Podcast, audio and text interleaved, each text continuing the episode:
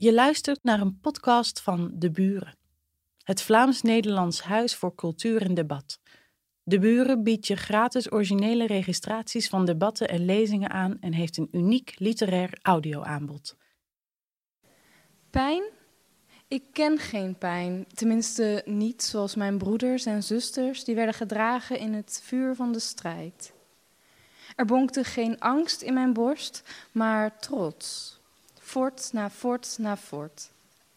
Symbool was ik en symbool ben ik gebleven. Wat ziet u als u kijkt naar mij? Opgeheven hoofd, standvastigheid? Bescherming, ja, tegen de tand des tijds. Nooit zocht iemand heil bij mij. Sier was ik, geen scherm, geen schild gesmeed voor hagelregens. Al was ik er nog zo op gebrand, het beleg, de veldslag en de stad, ik kwam pas achteraf van pas. Nee, dan mijn drager, de belager. Manmoedig hield hij vol en vocht en stond waarvoor hij stond.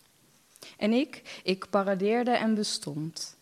Of ik ooit iets overwon? Dat ik hier nu lig, dat u naar mij kijkt, dat ik eindelijk eens spreken mag. Waarvoor levert u nu strijd? Ooit was het noodzaak, nu lijkt het mode geharnast door straten te gaan. U staat zich blind op mijn waarde, maar u vergist zich, laat mij varen. Geen bescherming maakt ons mooier. Stel u open, geef u over.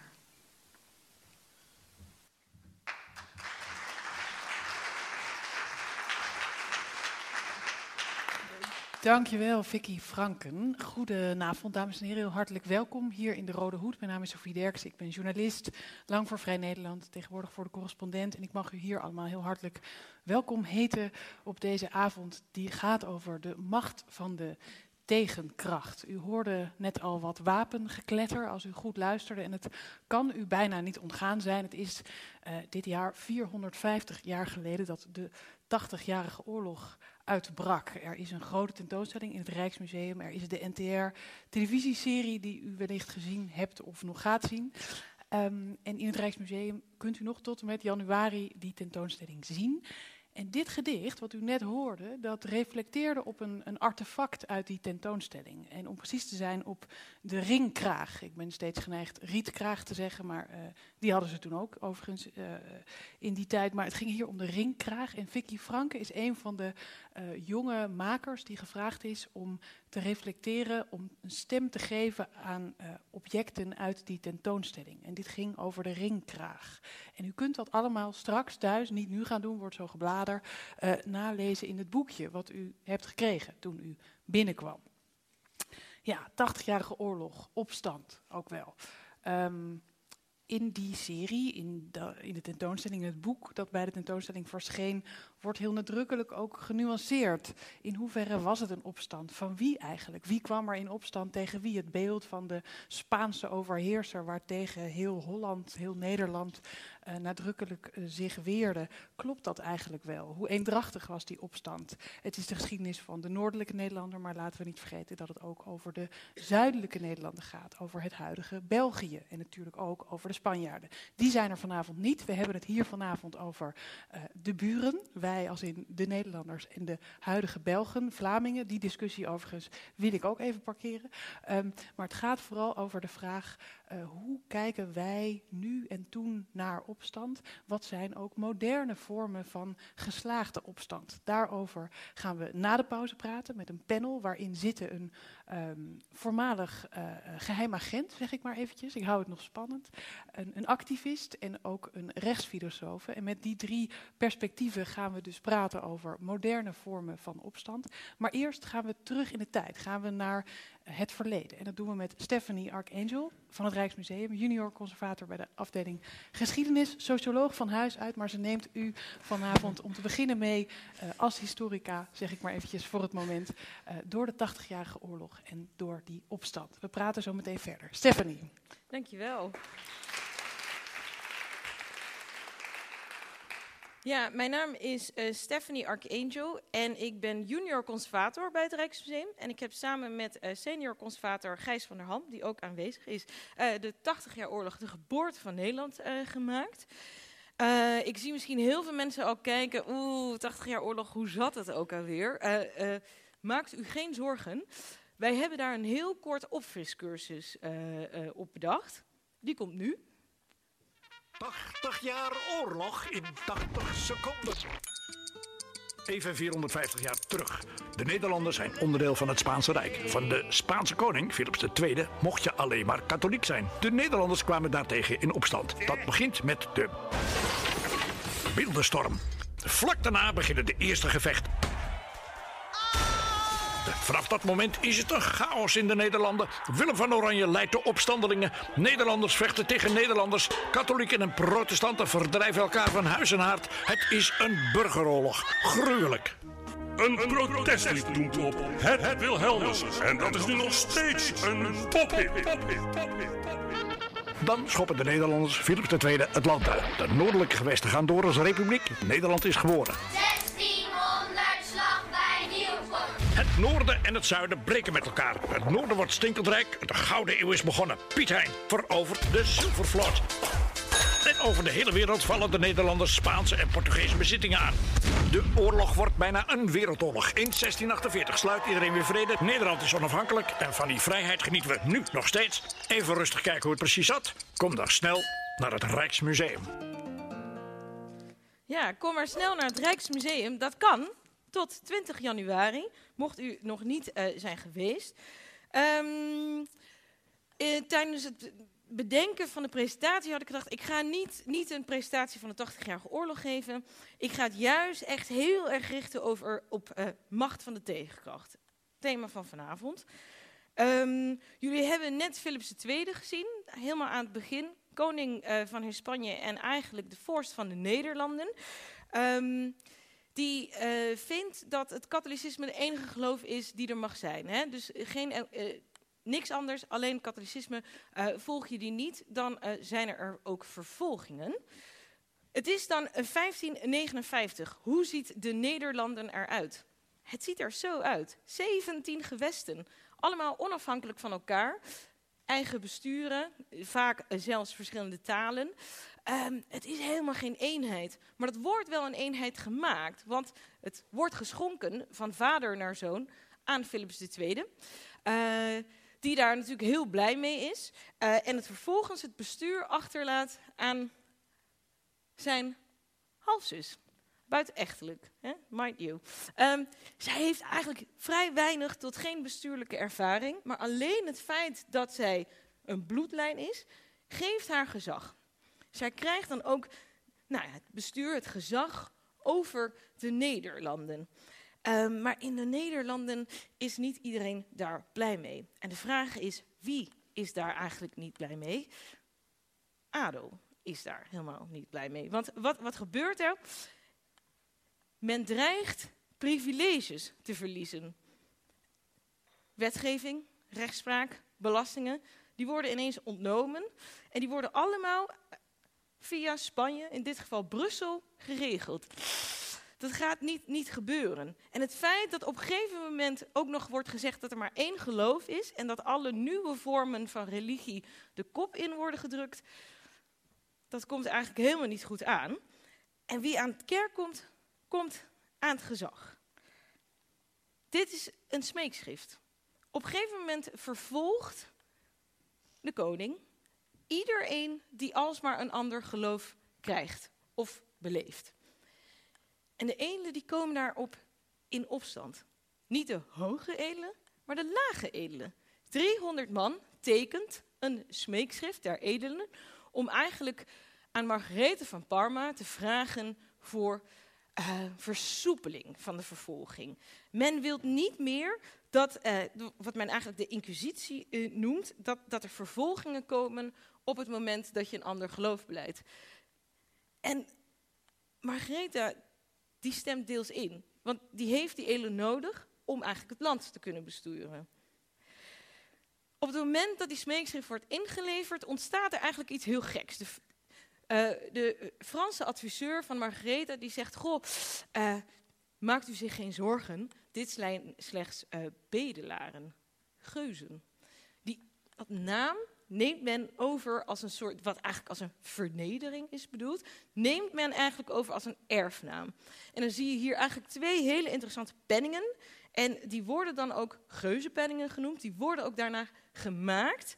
En dan zie je dus aan de ene kant uh, Philips uh, de tweede.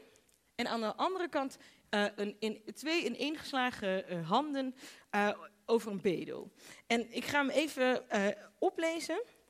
In het Frans staat het eigenlijk, maar aan deze kant is alles de koning trouw. En aan de andere kant tot aan de bedelzak.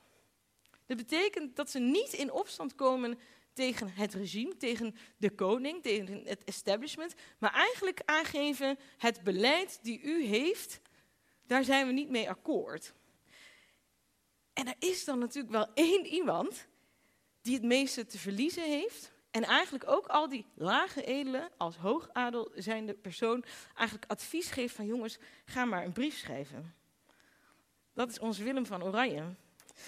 Uh, die had natuurlijk uh, meeste land in de Nederlanden. Um, en die uh, wil eigenlijk vooral dat die vrijheid, dat gewetensrust, het recht om, om, om, om je eigen geloof uh, te mogen hebben, daar staat hij eigenlijk ook voor. En op het moment dat ze de smeekschrift inleveren, zegt Margarethe op een gegeven moment: Oké, die vervolgingen die gaan we verzachten. Ik heb jullie inderdaad nodig. En in het gewest van uh, Willem van Oranje wordt er toegestaan dat protestanten eigenlijk ook erediensten gaan houden. Dat mocht niet in een kerk, dat hadden ze niet, maar het mocht in buitenlucht. En dat wordt toegestaan en mensen komen bij elkaar. En het is, uh, alsmaar meer wordt die groep groter, mensen komen meer bij elkaar en mensen worden ook tegelijkertijd opgejuwd. Van ja, dat kan niet. Hoe, hoe kan dit? Hoe kan het zo zijn dat wij eigenlijk onderdrukt worden? Hoe kan het zo zijn dat wij geen enkel ander geloof zouden mogen beleiden? En het gaat in 1566 volledig mis. Wildenstorm. Alle uh, de protestanten radicaliseren, lopen de kerken in en kloosters en vernielen alle heilige beelden. Omdat in het protestantisme, heel even kort, centraal staat het woord van God en niet zozeer het verbeelding daarvan. Um, op het moment dat Philips II dit hoort, is hij natuurlijk not amused. Dat kon echt niet gebeuren. En de, die, die, die anarchisten, die, die terroristen, die moesten de kop worden ingedrukt. Meteen. En het gebeurt omdat hij Alva stuurt. Alva is een, eigenlijk een militaire man, maar een van hoogadelen uit Spanje.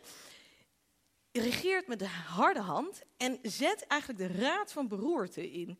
Die gaat opsporen wie die mensen waren die geradicaliseerd werden en die kerken ingingen en alles kapot hadden geslagen. En dan gebeurt er iets heel interessants. Alfa, die komt recht tegenover Willem van Oranje te staan. Dit is eigenlijk een prent, maar uh, hedendaags een eh, PR-stunt. Een uh, mooie media. Het is heel mediageniek eigenlijk.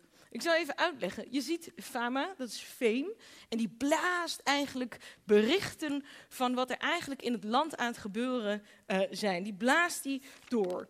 Um, aan de ene kant zie je Willem van Oranje en die is uiteraard omringd door um, uh, een aantal vrouwen, eer, rijkdom en gewetensrust. En dan heb je bij Alfa, die houdt eigenlijk een vrouw in de ketting, geboeid. Dat is de Nederlanden. En die staat naast tweedracht en afgunst. Moet je bedenken, 17e eeuw, geen internet, geen, geen social media. Dit waren prenten die dan vervolgens uitgedeeld werden aan de bevolking om zo snel mogelijk de boodschap door te geven van aan welke kant zou je nou eigenlijk moeten staan. Armoe, bedelaars, rijkdom, bedelzakken. Hè? Dit, dat is eigenlijk wat hij aangeeft van dit is wat er met uw land gebeurt. En dan maken we een hele snelle sprong. Vijftig jaar later ontwikkelt eigenlijk deze radicalisten, die terroristen als het ware, die ontwikkelen zich telkens iets meer. Ze nemen ook het noorden van de Nederlanden over.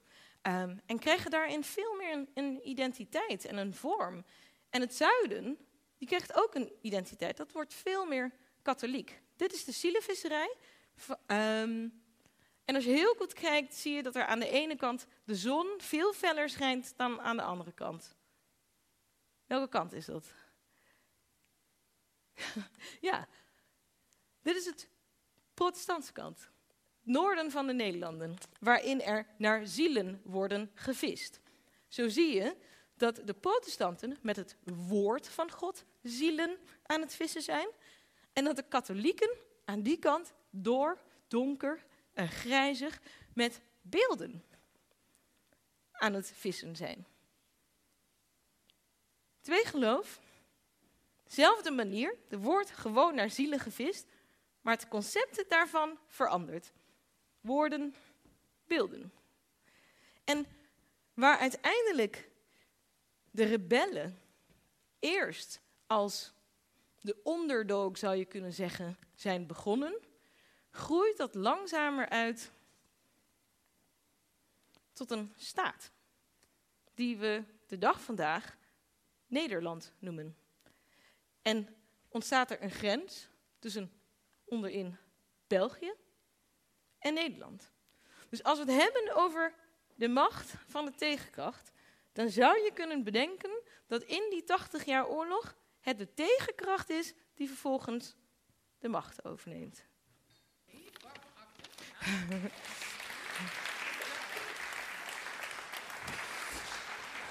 Ja, uh, we gaan er nog even over, over verder praten. Want ik kan me voorstellen dat het zo dat slag bij Nieuwpoort 1600 is misschien voor sommigen van u heel aanwezig, voor anderen misschien weer wat langer geleden. En het is een complexe tijd. Het is een, een, een ongelooflijk lang en complex verhaal. Dat is ook wel de reden, geloof ik, waarom er heel lang niet zo aan begonnen is om dat te vertellen of om het anders te vertellen. En de tentoonstelling in het Rijksmuseum en de serie zijn een poging om, om uh, dat toch wel te doen. Uh, en ook om wat, wat beelden en de beeldvorming die er is over uh, de 80-jarige oorlog en de opstand die uh, daar onderdeel, die daar als concept een groot belangrijk deel van uitmaakt, om dat opnieuw te bezien. Um, even jouw verhaal. We hebben namelijk, dat zeg ik er nog eventjes bij, sommige mensen van u waren daar misschien, anderen niet. We zijn deze reeks, waarin we nadenken over die erfenis van de 80-jarige oorlog, zijn we begonnen in het Rijksmuseum uh, tijdens de Nacht van de Geschiedenis, waar we spraken met drie historici over de beeldvorming in de drie betrokken regio's, Nederland, België, Spanje.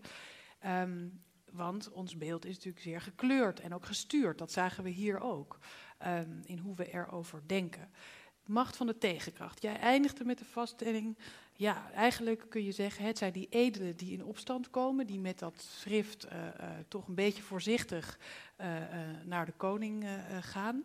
En uiteindelijk zijn zij degene die vooral erop uit zijn om hun macht die ze verkregen hebben te behouden en te ja. vestigen.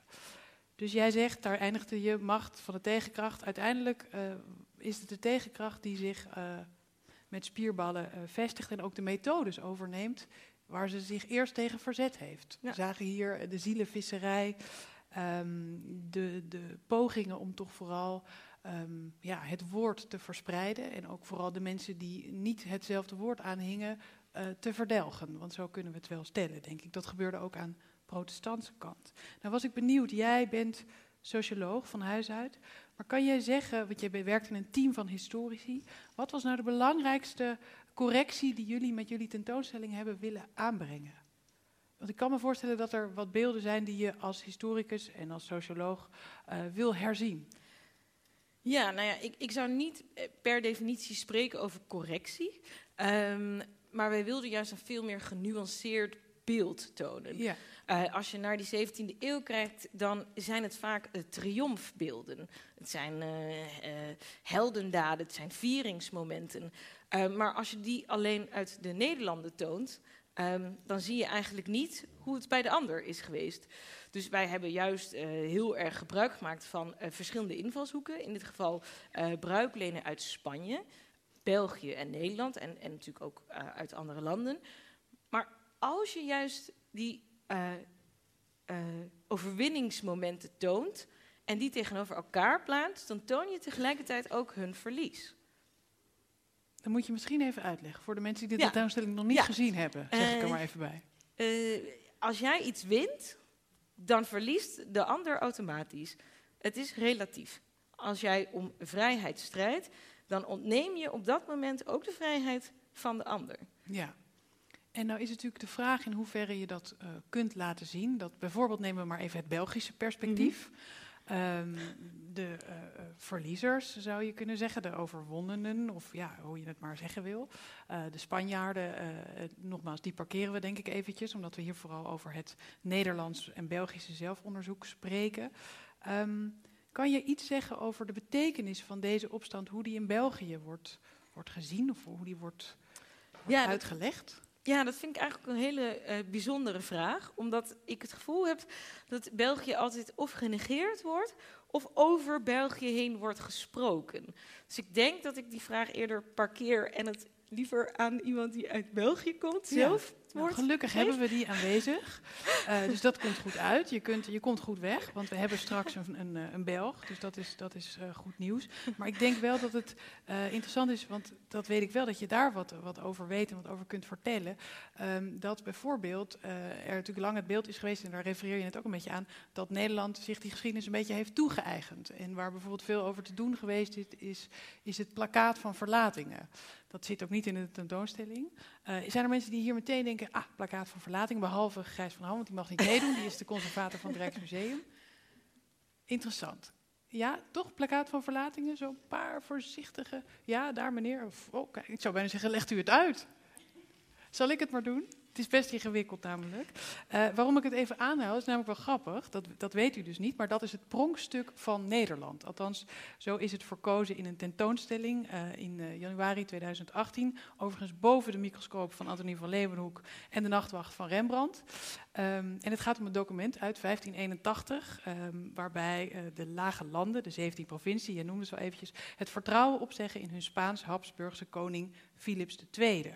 Ehm, want ze zeggen, ja, als de vorst zich niet aan zijn afspraken houdt, dan vervalt zijn erkenning als landsheer.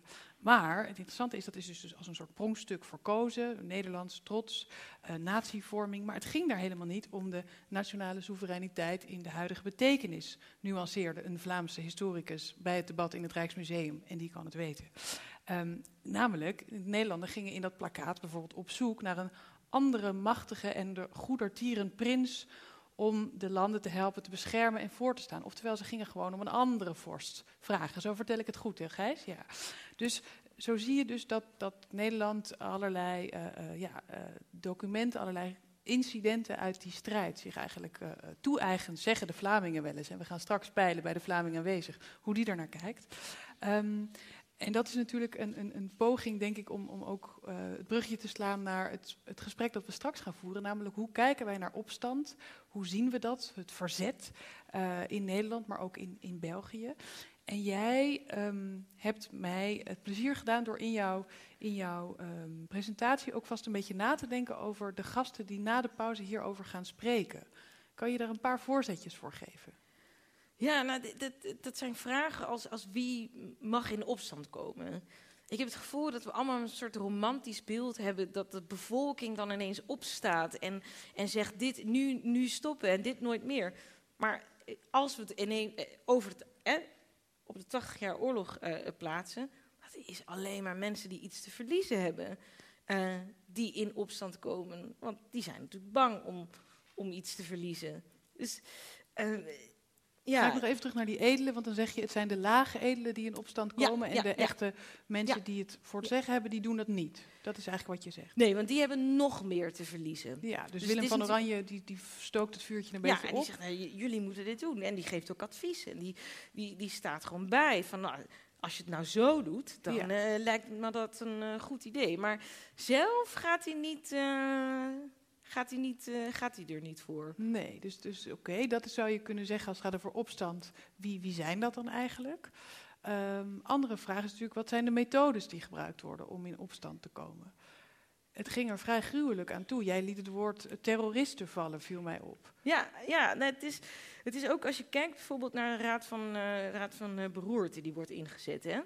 Ik vind het best wel interessant als je die dan weer bijvoorbeeld met de AIVD zou vergelijken. Het is een mechanisme die dan de staat inzet om eigenlijk uh, opstandelingen of een opstand de kop in te drukken. Um, 12.000 man hè, bij de Raad van Beroerte.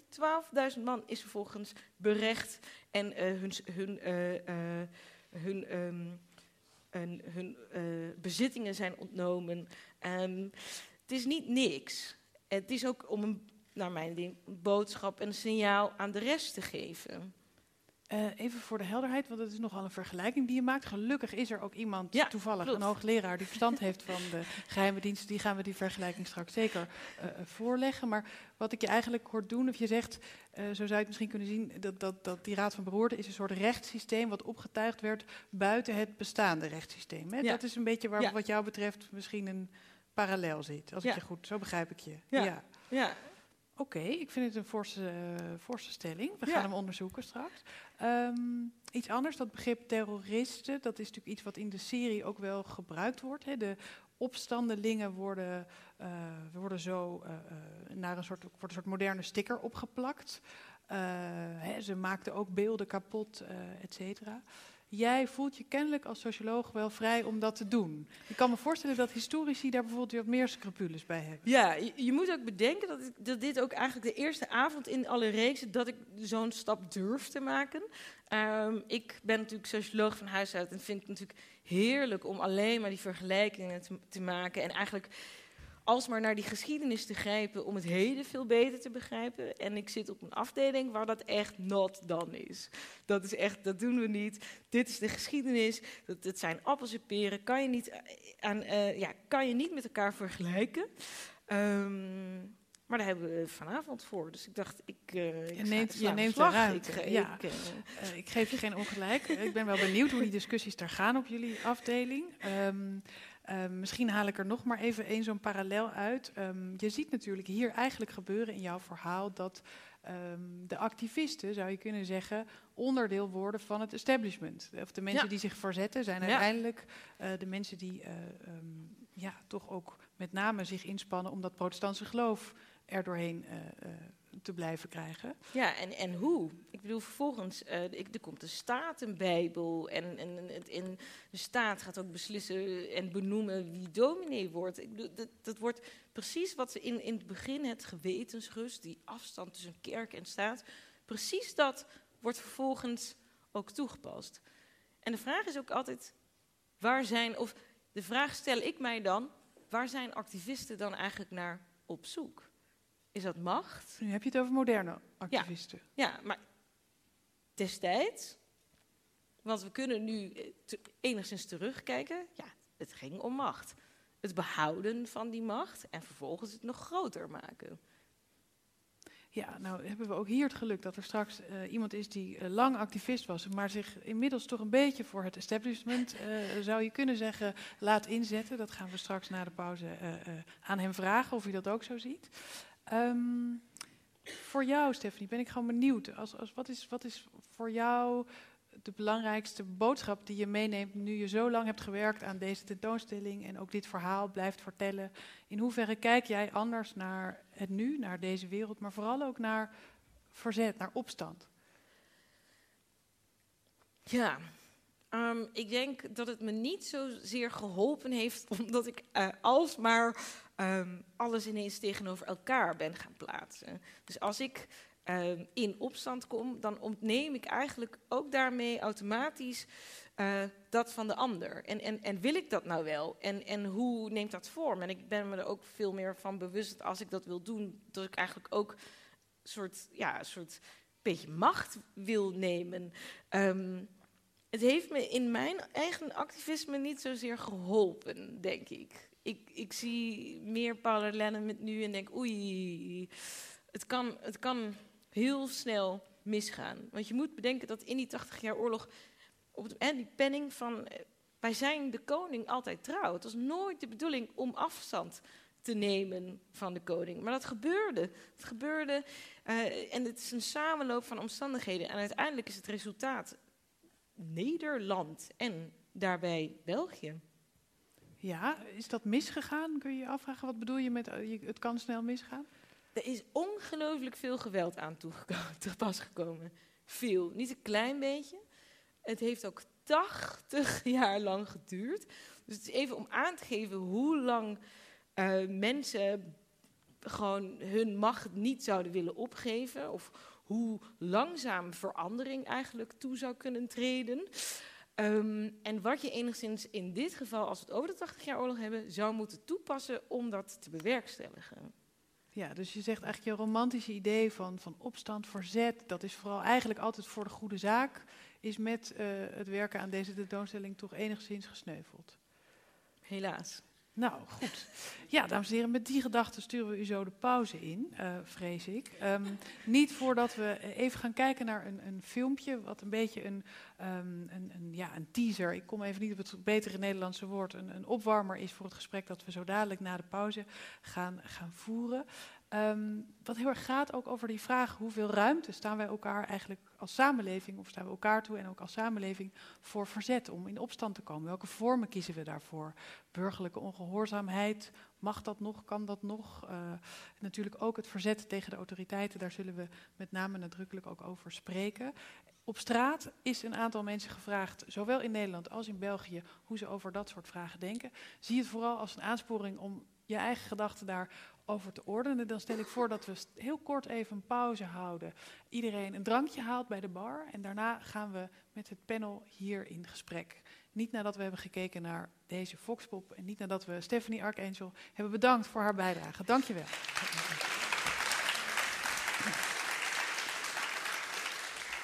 De 80-jarige oorlog is alweer 450 jaar geleden. We kwamen in opstand tegen Spanje en kregen er land voor terug. Kritisch zijn op de status quo zien we als belangrijk onderdeel van een gezonde democratie. Maar hoeveel ruimte is er voor tegengeluid tegenwoordig? Wat is anno 2018 een geslaagde opstand? Als ik zeg 80-jarige oorlog, wat zegt u dan? Willem van Oranje. De 17e eeuw en de 16e eeuw. Geen idee. Dat die 80 jaar geduurd heeft. De eerste slag zou eigenlijk de slag bij Antwerpen geweest zijn. Die was twee jaar eerder. Dus eigenlijk zou het de 82-jarige oorlog moeten zijn. Van 1568 tot 1648. Nederland is ontstaan in die tijd. Spanje die boven ons was en, en ons regeerde. Het doet mij niks. Leed. Ik heb er geen gevoel bij. Want in de 80-jarige oorlog kwam Nederland in opstand. Wanneer kwam u voor het laatst in opstand? Een maandje geleden bij ons uh, op kantoor. Nu met de hele Zwarte Piet gebeuren. Op dit moment hebben wij in het Oskam uh, de tentoonstelling Verzet uh, in de mode. Resist, take a stand in fashion. Ik heb eigenlijk een pyjama colbertje aan. Wij hebben meegedaan aan de krakersrellen. Tegen de kruisraket in de jaren 80. Het waren twee grote demonstraties. Ik heb als kleinkind heb ik, uh, tegen Irak geprotesteerd toen, tegen de oorlog. Dat gaf wel een heel erg uh, saamhorigheidsgevoel van wij met z'n allen. Toen al de studentenprotesten van de UvA waren. Ze willen bij ons in de buurt uh, bomen gaan kappen. In de hele buurt hangen nu die posters. Hoe komt u in opstand? Door bijvoorbeeld nooit te stemmen. Nou, door met z'n allen het werk neer te leggen. Door bijvoorbeeld uh, filmpjes op te nemen. Online. Sowieso is dat een, uh, een, een, goede manier om verzet te kunnen tonen. Ik post wel eens wat over mijn eigen mening bijvoorbeeld of ik deel een filmpje. De wereld wordt gedomineerd door mannen. Je ziet het nu met dat Me Too. Uh, dat eindelijk de vrouwen durven te reageren. Racisme binnen de LGBT community. De islamitische gemeenschap, die hebben we over de hele wereld. En dat wordt negatief weerspiegeld op social media dan ben ik iemand die daar wat van zegt. Ik heb nu een kleinzoon van 13 jaar en hij was, ik dacht een jaar of acht. En hij zegt, nee juf, ik maak een kleurpiet. En op een gegeven moment zegt ze tegen hem, nee, nee, ik wil het in zwarte piet maken. En ze schudt het gewoon in de jongens erbij zijn. Ik was trots op hem. Ik heb zoiets, nou, ga je maar die strijd aan met de juf. En ik ben ook een persoon van um, statements maken. Ik laat ook heel veel producten uit Suriname komen. Om ook daar de mensen te laten genieten van mijn geld. En ja, ik probeer zo min mogelijk mijn geld uit te geven. Oh, wow. Is er anno 2018 ruimte voor verzet in Nederland? Ja, tuurlijk. Altijd. Dat er steeds minder en minder ruimte komt. Ik vind dat het ook een beetje uit onze cultuur verdwenen is. Dan is het meestal via social media. Maar voor de rest ook niet. De Zwarte Pieten discussie waarin mensen die uh, tegen Zwarte Piet zijn geblokkeerd worden. Kraak is verboden bijvoorbeeld, dat soort dingen nog meer. Ja. En de meningsuiting wordt steeds meer beknot. Ik heb het gevoel dat Nederland heel erg niet bewust is Iedereen slaapt een beetje. Ik teken wel petities online, maar dat is niet hetzelfde. En vindt u dat je de wet mag overtreden om in opstand te komen? Als jij niet te eten hebt, vind ik dat je een brood mag stelen. Niet zomaar de wet overtreden. Ik denk dat het gesprek beter werkt. Ik geloof sowieso altijd in dialoog. Ik vind het wel belangrijk dat die vormen van rebellie nog altijd kunnen bestaan. Een beetje als de Fransen gaan doen en de straten gaan bombarderen en zo. En dat is wel een verzet dat ik wat een, be- een beetje mis hier in Nederland. Dat er, er mag iets agressiever eh, verzet worden getoond. In de 80-jarige oorlog, daar was het niet anders. Dan moest je wel geweld plegen om in verzet te komen. Maar dat waren ook extreme omstandigheden. Op dit moment hebben wij geen extreme omstandigheden waarin je met geweld in verzet moet komen. Ja, u ziet het. Eh, Zo'n 80-jarige oude oorlog kan allerlei kanten op, wil ik maar zeggen. Ehm, u hoeft in ieder geval niet in verzet te komen tegen de prijs van de drankjes, want die zijn gratis. Die kunt u nu eventjes halen. Kom dan met een minuut of vijf zo'n beetje weer terug. Tien gaan we door. Ehm, en dan eh, met ons panel. Dank nogmaals Stephanie Archangel. Tot zo. Dames en heren, daar zijn we weer. Ehm, u ziet er nog steeds eh, uit als een eh, nou, eigenlijk niet heel opstandig publiek. Dus we hopen wel dat u straks ook in de vragenronde zich wat mengt. Mijn voorstel zou zijn, omdat het nogal een eclectisch thema is, waar de verschillende gasten, panelgasten, ook heel verschillende perspectieven op geven, dat we eerst het even een beetje neerzetten, dat ik met hen in gesprek ga en dat we daarna ook vooral jullie de mogelijkheid geven om je vragen te stellen. Maar doe dat dus even op een soort punt dat we allemaal, dat zal ik wel aangeven, dat punt, dat we allemaal zo'n beetje weten hoe ze erin zitten, om het eh, modern te zeggen. Eh, en wie zijn het? Ja, eh, ehm, Paul Apels, uiterst rechts voor mij, uiterst links voor u. Eh, hoogleraar, bijzonder hoogleraar. En dan zeg ik het even oplezen, want het is allemaal Engels. Governance of Intelligence and Security Services. Verbonden aan het Institute of Security and Global Affairs. Dan denk je, waar is dat? Gewoon aan de Universiteit Leiden. Ehm, ja, heb het niet verzonnen. Het is overigens interessant, want het is een, een leerstoel die wordt gefinancierd, ook mede gefinancierd door de NCTV, de Nationaal Coördinator eh, Terrorisme en Veiligheid. Daar gaan we straks over spreken. Ivana Ivkovic, rechtsfilosoof. Over jouw biografie ga ik zo nog wat vertellen. En Manu Kleijs, ehm, Vlaming, Belg, hier. Ehm, wat we met jullie willen bespreken is eigenlijk ehm, die grote vraag: in hoeverre staan we onszelf nou ruimte toe in onze huidige moderne tijd om eh, in opstand te komen, in verzet, verzet te plegen, op welke manier dan ook. En wat zijn nou geslaagde vormen daarvan? Ik wil toch, voordat we daar komen in de moderne tijd, even terug naar eh, het verleden, zoals we dat net op het podium hebben besproken met Stephanie Archangel. Ehm, dat beeld van die opstand en, en, en wat zijn de effecten geweest op de 80-jarige oorlog over hoe we opstand nu zien. Nou, het is natuurlijk om te beginnen goed om vast te stellen dat tussen Nederland en België dat nogal verschillend ligt. Maar nu begin ik even bij jou, omdat jij naast me zit. Je bent activist, ehm, dat is jouw voorname voornaamste identiteit. Eh, lange staat van dienst als zodanig. Met name met de burgerbeweging Straten-Generaal in Antwerpen. Dat is geen verspreking, dat is eh, nadrukkelijk iets anders. De Straten-Generaal. En je publiceerde bovendien recent het boek Red de Democratie, wat ik hier had om omhoog te houden, want dat helpt, weten we inmiddels. Maar het is nu weg, maar dat ga ik dan straks doen. Ehm, en daarin betoog jij ook dat, dat het onmisbaar is, activisme en opstand binnen een vitale democratie. Eerst maar eventjes naar, naar dat Belgische beeld van opstand. Ehm, kun je nou zeggen dat ehm, in België, daar heerst denk ik een zekere dubbelzinnigheid over die oorlog. Omdat aan de ene kant, eh, dat is althans wat ik begrepen heb in ons openingsgesprek in het Rijksmuseum met de Vlaamse historicus.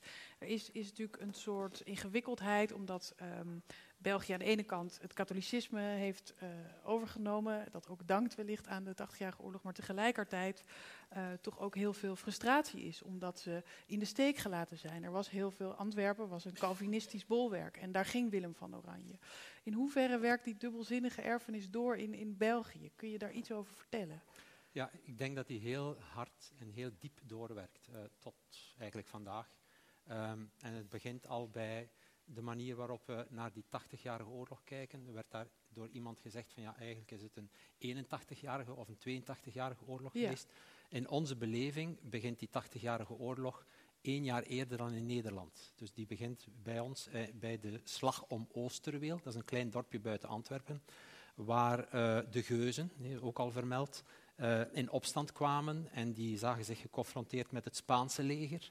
En die voelde zich voor het eerst, en dat is een aantal keer gebeurd dan, verraden of in de steek gelaten door degenen die later ook zijn opgevoerd als uh, de rebellen, de, de, tegenkrachten, de activisten.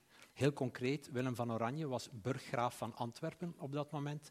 Uh, en hij heeft niet toegelaten dat de Calvinisten die in de stad Antwerpen klaar stonden om de geuzen in het dorpje Oosterweel te hulp te komen, heeft die niet de stad uh, laten verlaten. En daar zijn dan 700 geuzen gesneuveld. en dat was eigenlijk de eerste echte opstand. Uh, en dat is een aantal keren nog gebeurd nadien. We hadden daar het plakkaat van verlatingen is daar vermeld. Ja, dat is geschreven door een Antwerpse rechtsgeleerde, Jan van Asseliers. Dus dat is een, dat is een Antwerps document. Was, Antwerpen was ook de grootste stad in de Nederlanden. 100.000 mensen wonen daar. En de volgende grote stad was Brussel, en dan Mechelen, en dan eigenlijk Amsterdam, Rotterdam. Dus het was de, de Spanjaarden wilden heel erg dat bolwerk vasthouden. Dat was eigenlijk hun belangrijkste trofee. Uh, en dan is in, uh, in 76, 1576 is daar dan een, een, muiterij geweest van Spaanse soldaten. Daar zijn 7000 Antwerpenaren vermoord. Ja, dat is eigenlijk ongeveer zoveel als wat er toen in Rotterdam woonde, bij wijze van spreken. Dus er, er, is een soort carnage geweest de hele tijd in, die lage, in de laagste landen, in de zuidelijke landen. Slachting, ja. Een, een echte slachting geweest. Um, en dan op een bepaald moment is die scheiding gekomen in 1585. Dat, die is ervaren dan als een soort van brain drain. Dus de helft van Antwerpen is naar het noorden getrokken, bij wijze van spreken. Haarlem, Amsterdam. Dat waren dus al die Calvinisten die dus dachten, wij zoeken ons heil nu maar in het noorden. Ja, ja want dat werd opgelegd. Dus de Spanjaarden ja. zeiden, je bent katholiek of je vertrekt. Ja. Um, en dan, uh, ja, in die 80-jarige oorlog is die strijd natuurlijk gebleven. Uh, maar bijvoorbeeld in de documentaire die door NRT is gemaakt, of die zevendelige documentaire, denk ik. NTR, ja. ja of NTR, ja. De, de, een heel mooi iets in de eerste aflevering is uh, in de jaren 1620, als ik het goed voor heb. Um, dat uh, de Amsterdamse kooplieden het dilemma hadden van zullen wij ons geld investeren om Antwerpen te helpen, om, om, ter, om, om samen te blijven. En dan hebben ze beslist eigenlijk een beetje handels, uh, een handelsinstinct uh, van we zullen dat niet doen, want dan maken wij Antwerpen weer groter. Dus daar opnieuw in de steek gelaten, verraden. En uiteindelijk zijn we dan wel met lege handen achtergebleven. Het werd nog erger. Uh, dan is de Oosterschelde afgesloten, een blokkade tot 1863. Opnieuw, opdat er geen schepen naar Antwerpen zouden komen. En die gingen dan ja, naar de Nederlandse havens. Dus een soort, er is een soort accumulatie, opeenstapeling geweest van... Ja, dit is helemaal niet de mythische opstand uh, die ervan gemaakt wordt. Uh, het is goed dat de Nederlanden, de Noord-Nederlanden ze hebben kunnen bevrijden en dat ze, heel fijn dat ze vanaf 1648 dan onafhankelijk waren. Wij hebben nog, uh, ruim, ja, wij hebben nog 200 jaar moeten wachten om onafhankelijk te worden. Uh, en zelfs nadien bleef in België uh, en in Vlaanderen ook het gevoel van dat wij, zelfs al waren wij onafhankelijk, dan waren wij nog bezet. Bezet bijvoorbeeld door de adel of bezet door de Franstaligen. De meerderheid in, in België spreekt Nederlands, maar tot, tot de periode dat mijn vader naar school ging, dat was in de jaren 1940-50, moest je Frans spreken op school. Er was daar ook een systeem van, als je als je uh, Nederlands sprak op school, dan kreeg je ezelsoren opgezet. en er was een kliksysteem van je moest daarvan afgeraken uh, door een ander te betrappen op het ook Nederlands spreken op de speelplaats. Maar nu, ik ga je even, voordat, voordat we helemaal in, in, in een diepe put uh, zijn over dit zelfbeeld, want dat, dat raak ik nu zo langzamerhand een beetje. Nee, dat bedoel ik zonder grap. Het, ja. Ik vraag me af, wat voor land uh, staat erop uit deze ja, opeenstapeling eigenlijk van, van tergingen en in de steek gelaten worden? Mm-hmm. Um, ik denk dat we die vraag even parkeren. Gaan we daar straks verder op in, want dat...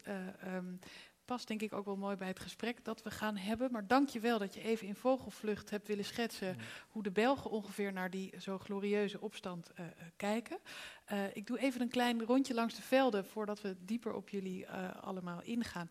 naast jou Ivana Ivkovic, in heel andere achtergrond weer, in 74 geboren in Belgrado, Joegoslavië. Sinds 93 in Nederland. En jij hebt onder andere als politiek filosoof gewerkt aan de Universiteit van Tilburg. daar ook nog steeds gedeeltelijk met je dissertatie bezig. En aan de Universiteit van Brussel. Dus jij kent die beide landen. Je denkt heel erg na, dat is een beetje waar jij je mee bezighoudt, over hoe uh, de actualiteit, wat er in die actualiteit gebeurt, hoe dat teruggrijpt op langere bewegingen in de tijd. Wat is jou opgevallen in het verschil, uh, in de mate van, van bereidheid tot, tot verzet, tot opstand in de Nederlandse en in de Belgische context? Dat is een hele grote vraag. Doe een kort antwoord, we gaan het straks verder uitdiepen. Nou, misschien een voorbeeld. Uh, een van de eerste dingen die ik van mijn Brusselse collega's hoorde is... Nou, in de pauze kopen wij geen broodjes in deze zaak, want dat is Vlaamse Blok. Wij gaan eigenlijk naar de andere zaak. En uh, we kregen toen een discussie daarover, over het cordon natuurlijk. En ik vond het eigenlijk heel interessant om te merken dat wat in Nederland onder activisme zou vallen, waarom kies je om je broodjes te kopen of niet, uh, hoorde voor mijn collega's eigenlijk bij een invulling van een burgerschap. Hm. Dus het was niet iets wat je bovenop deed, maar het was eigenlijk gewoon een keuze als weldenkende burger. Nam je ook verantwoordelijkheid voor dit soort beslissingen. En dat is een heel andere opvatting eigenlijk dan een Nederlandse opvatting. Die denk ik wel te maken heeft met de verschillen hoe in België en in Nederland wordt gekeken naar het verzet.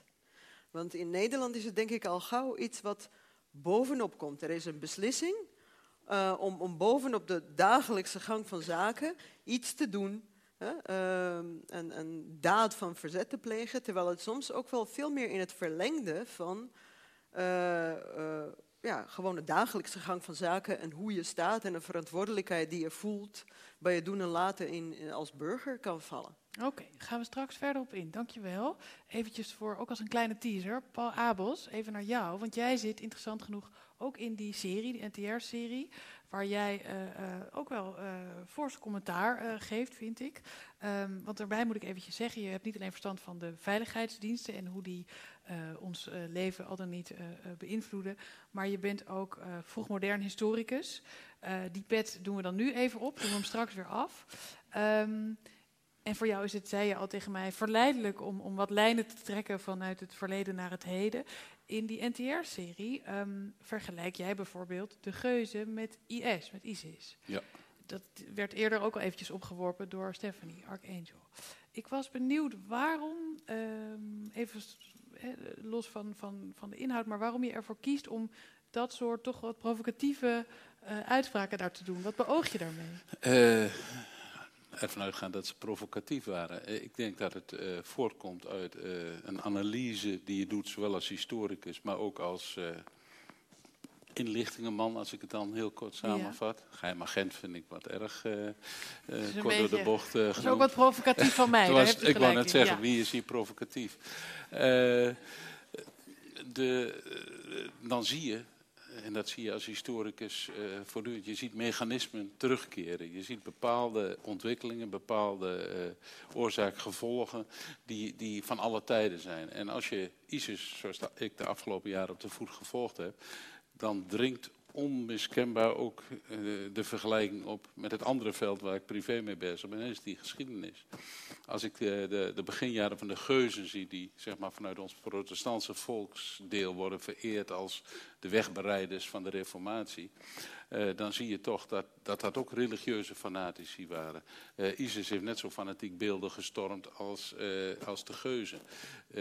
wat je ook ziet is dat, dat het je ziet de term terreur en terrorisme worden in Nederland als synoniemen gebruikt. Ik, mm -hmm. ik ben daar al 30 jaar tegenaan strijden en de NOS weigert om die, dat onderscheid te maken. Maar Philips uh, begon met terreur en de geuzen beantwoorden uiteindelijk met terrorisme.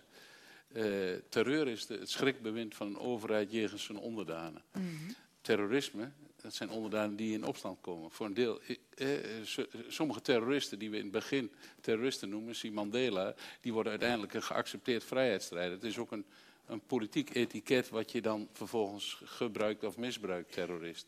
Maar het geweld wat Geuze in die beginjaren van de opstand gebruikte, waarin ze rukzichtloos nonnen verkrachten, priesters vermoorden, uh, gelovigen verjoegen, bezittingen in brand staken.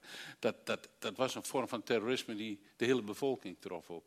En, en die bedoeld was natuurlijk om uh, tegenover die terreur eh, een bres te slaan in het verzet. En Willem van Oranje, dat was mijn stelling, die heeft uiteindelijk die geuzen gebruikt om die bres te slaan. En daarna ook heel snel afgedankt, want dat was niet de route die hij wilde van die fanatieke gereformeerden. Hij, hij heeft heel lang geloofd in de religievrede, het, het, het samenleven van katholiek van en protestant in een vreedzame eh, omgeving. Dat is hem door die radicale eh gereformeerden onmogelijk gemaakt. En uiteindelijk is hij dus gedwongen om, om, om, om partij te kiezen. En nou viel er nog een andere grote eh, uitspraak, denk ik wel, eh, die we in ieder geval bij jou even moeten neerleggen. Ehm, die Raad van Beroerte, hè? Ja. Dat, dat rechtssysteem dat door Alfa werd opgetuigd, eigenlijk buiten het bestaande rechtssysteem. Ehm, ja, je kunt zeggen dat is dus iets, een, een systeem dat voor zichzelf wetten regelt, eh, gaat veroordelingen angst aanjaagt, best wel geheimzinnig. Kun je daarin komen, die vergelijking, dat dat iets Nou, te vergelijking maken met, heeft eh, met, de de AIVD vond ik wat, eh, wat erg eh, om, provocatief. Stefanie. Wel is het zo dat natuurlijk in diverse systemen een geheime dienst een instrument is voor een overheid om terreur te, uit Ja. te oefenen. Bij, bij Assad is de Mohabbarat, de geheime dienst, is een instrument van terreur. En houdt zich niet aan de formeel geldende wetten. En die martelt en die doet. Gelukkig hebben we bij de AIVD dat allemaal netjes in die WIF ingecorporeerd. Wat Gaan we straks niet nog over mogen. spreken, de WIF, de Ja, sleepwet, ja, ja. zoals die ook Maar in principe de is tegenstanders. veiligheidsdienst natuurlijk een instrument van de overheid die erop gericht is om haarden van opstand, die het systeem als zodanig bedreigen, vroegtijdig te onderkennen en, en te signaleren en te helpen wegnemen. Ja. Heel goed. Dit was even een rondje langs de velden, zo gezegd. We weten een beetje hoe jullie erin staan, wat jullie eh, eh, eh, perspectieven zijn. En ik ga nu eventjes naar menu en dan gaan we ook naar ehm, opstand even in dit blok, met name als opstand van burgers tegenover de autoriteiten, tegenover een plan van de autoriteiten. Want dat is waar jij in België beroemd mee bent geworden. Dat weten wij Hollanders allemaal niet, maar in België kent iedereen jou. Ehm, en dat gaat over die straten-generaal. Ehm, later gaan we zeker ook met jou, Ivana, nog weer spreken over andere vormen van verzet, waar het niet zozeer tegen die autoriteiten gaat, maar ook meer burgerlijke ongehoorzaamheid, ook, ook onderling verzet. Maar nu eventjes het straffe geval waarin een overheid een plan bedenkt waar jullie, in dit geval als burgers, het absoluut niet, bij, niet mee eens waren. Ehm, de Straten-generaal, ik zeg er even wat inleidends over, omdat ik het zo zelf zo schitterend vond. Namelijk, eh, dat verzet begon in 2005. Eh, toen bedacht de eh, stad Antwerpen de Oosterweel-verbinding. Eh, een snelwegviaduct met de schitterende naam De Lange Wapper. Eh, ja, en het werd ook een hele lange wapper, want dat moest dus een enorm eh, viaduct worden. En uiteindelijk tot in de lente van 2017 en nog steeds geloof ik, zijn jullie bezig geweest je te verzetten tegen dat plan, tegen de overkapping van de Antwerpse ring. Misschien is het Voor de voor, de overkapping van de Antwerpse ring, pardon. Eh, het ging om de leefbaarheid in de stad en waar moest dat verkeer dan blijven. Ik stel voor dat we eerst aan de hand van jouw voorbeelden eventjes eh, ons een beeld vormen over die straten-generaal. En misschien ook waarom die zo heette. Eh, ik ga terug naar 1999 en voor zij die er toen al bij waren, de Battle of Seattle was zo een eh, enorm begrip in die periode. En waar ging dat over? Eh, de Wereldhandelsorganisatie organiseerde elk jaar in steden overal ter wereld grote bijeenkomsten, bijna in versterkte burchten waar alle machtigen van de aarde samenkwamen. Ehm, en daar ontstond eh, verzet. Mensen gingen op straat. Dat was in Seattle, dat was ook in Genua. Daar vielen zelfs doden ook. Dat was nog eens echt een straatprotest met eh, eh, van alles en nog wat anarchisten en de black box bommengooiers. En, zoals we ons een opstand op straat voorstellen, dag van vandaag. Ehm, en die mensen zeiden, eh, dat waren de, eerste mensen die zeiden, wij willen een ander economisch systeem, wij, willen, wij, willen anders, wij zijn anders globalisten. En zij vroegen vooral medezeggenschap. Zij wilden een, eh, gehoord worden. En datzelfde jaar is dan Straten-Generaal in Antwerpen ontstaan. Ehm, een heel, heel, een heel stom eh, begin. Er waren een aantal bomen gerooid op het Antwerpse Zuidkwartier. Eh, en dat was eh, gebeurd ondanks eh, het feit dat mensen in Antwerpen en in dat Zuidkwartier dat eigenlijk niet wilden. En die zijn s ochtends om vijf uur gerooid en om negen uur ging de rechtbank een uitspraak doen. En de burgers hebben toegezegd, dit kan toch echt niet. We zijn in 1999, dit is bijna middeleeuws. En dan is Staten-Generaal ontstaan, dus een woordspel, een, een woordspeling op Staten-Generaal. Het was eigenlijk mensen samenbrengen, maar dan vanuit de straat. We gaan Staten-Generaal ehm, eh, opstarten. En eh, ik was daar toen zelf niet bij betrokken, maar de mensen die Staten-Generaal hebben opgericht, hebben toen eh, eigenlijk een vrij geniale opsomming gemaakt van een viertal sleutelbegrippen die we sindsdien in de praktijk hebben op, omgezet. En dat gaat om weerwerk bieden, dus echt dissidentie, in opstand komen en, en dat valoriseren. Koppelen aan denkwerk, koppelen aan netwerk en veldwerk. Een heel, eh, de, het dossier waar wij toen onze tanden echt in hebben gezet, in, is eh, dat dossier 2005, die Oosterweel-verbinding. Eh, herinner u het dorpje Oosterweel van daarnet? Wel, die Oosterweel-verbinding die gaat helemaal, zoals wij in Vlaanderen zeggen, los door dat dorpje dat al niet meer bestaat. Ehm, maar het, het erge was dat ter hoogte van het Antwerpse Sportpaleis, voor wie, voor wie wel eens naar het zuiden rijdt, dan passeer je aan het Sportpaleis, daar zouden 18 rijstroken komen. En dan zeiden wij, ja, dit is een heel slecht plan. Eh, alleen de meeste mensen, de bestuurders, architecten, planologen, die zeiden, steek uw energie in iets anders, want dit is al lang beslist, dit komt er. En wij hebben toen gezegd, nee, dit is echt zo slecht, dat kan niet.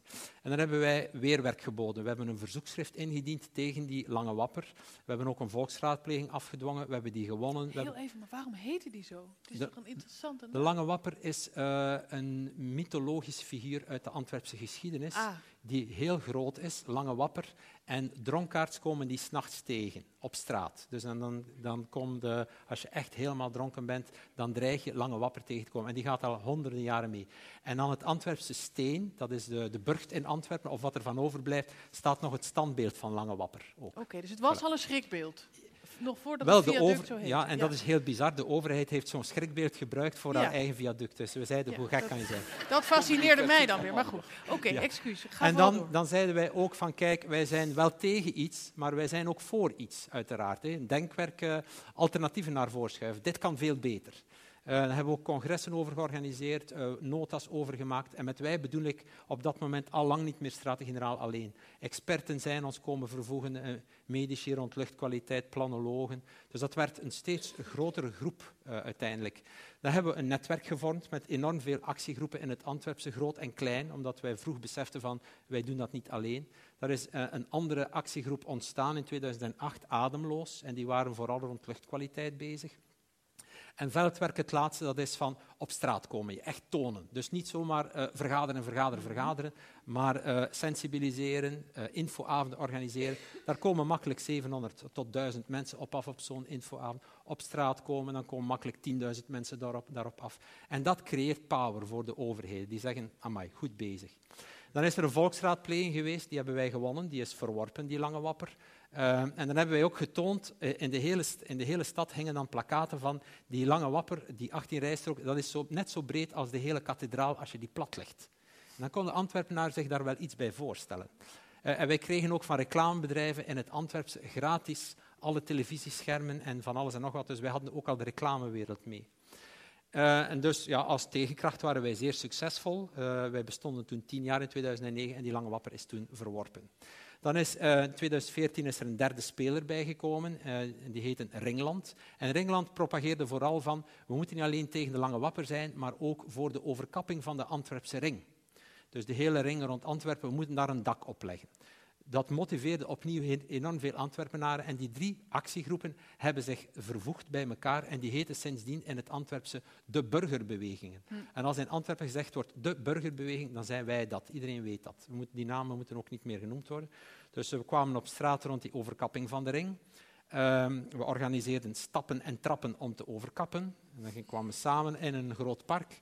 Uh, een publieksvoorstelling, uh, uitverkochte avonden, verschillende avonden met 1300 mensen telkens, de hele zaal vol. Dus de overheden zeiden van, wat is dit hier allemaal? We zijn ook naar de Raad van State gestrapt, dus wij schuwen absoluut de juridische stappen niet. Uh, het is belangrijk om even te zeggen, Raad van State is in België iets, uiteraard ja. iets anders dan in Nederland. Hè? Dat is een orgaan waar je protest kunt aantekenen als je niet eens Absoluut, bent ja. met een als je, beslissing. Als je zegt van, van kijk, die, die, beslissing is fout en uh, wij gingen dat ook winnen, de overheden wisten dat. We, we, waren opnieuw handtekeningen aan het verzamelen voor een tweede volksraadpleging. Op drie dagen tijd hadden we 70.000 handtekeningen, dus dat was ook binnen. En dan hebben we uh, in, op 15 maart 2017, dus er een ik sla een heleboel dingen over, maar dat is eigenlijk om het wat uh, bevattelijk te houden, uh, hebben we dan een toekomstverbond gesloten met de Vlaamse overheid, de Vlaamse regering, de stad Antwerpen en de drie burgerbewegingen, waarbij we hebben samen beslist, na heel wat gebakkelei, van we gaan die lange wapper niet bouwen, we gaan die onder de grond steken, we gaan die ook kleiner maken. Uh, we gaan bovendien een tracé door de haven maken voor doorgaand verkeer. Uh, we moeten het aantal auto's in de stad drastisch naar beneden halen, dus daar maken we een plan voor. We gaan werkgemeenschappen oprichten waar de, de burgerbewegingen en de ambtenaren en de experten samenwerken. Dus daar is een heel plan uitgekomen, een toekomstverbond. En het fijne is, kijk naar de datum, 15 maart 2017. Dat is precies 450 jaar en twee dagen na de slag bij Oosterweel. Dames en heren, alles komt bij elkaar. Het is ook de sterfdag van Julius Caesar, weet ik toevallig. Ja. Ieders van maart, maar goed. Voilà, um, ik denk Ehm, dat dat het is. Ja. Ja, dat is dus even globaal in een in een notendop Ja. eh, eh, wat jullie hebben gedaan en, en voor elkaar hebben gekregen. Want dat is denk ik ook, eh, hè, als het gaat om wat is een geslaagde opstand, dan zul jij dit framen, om maar even een begrip erin te gooien, als een geslaagde opstand.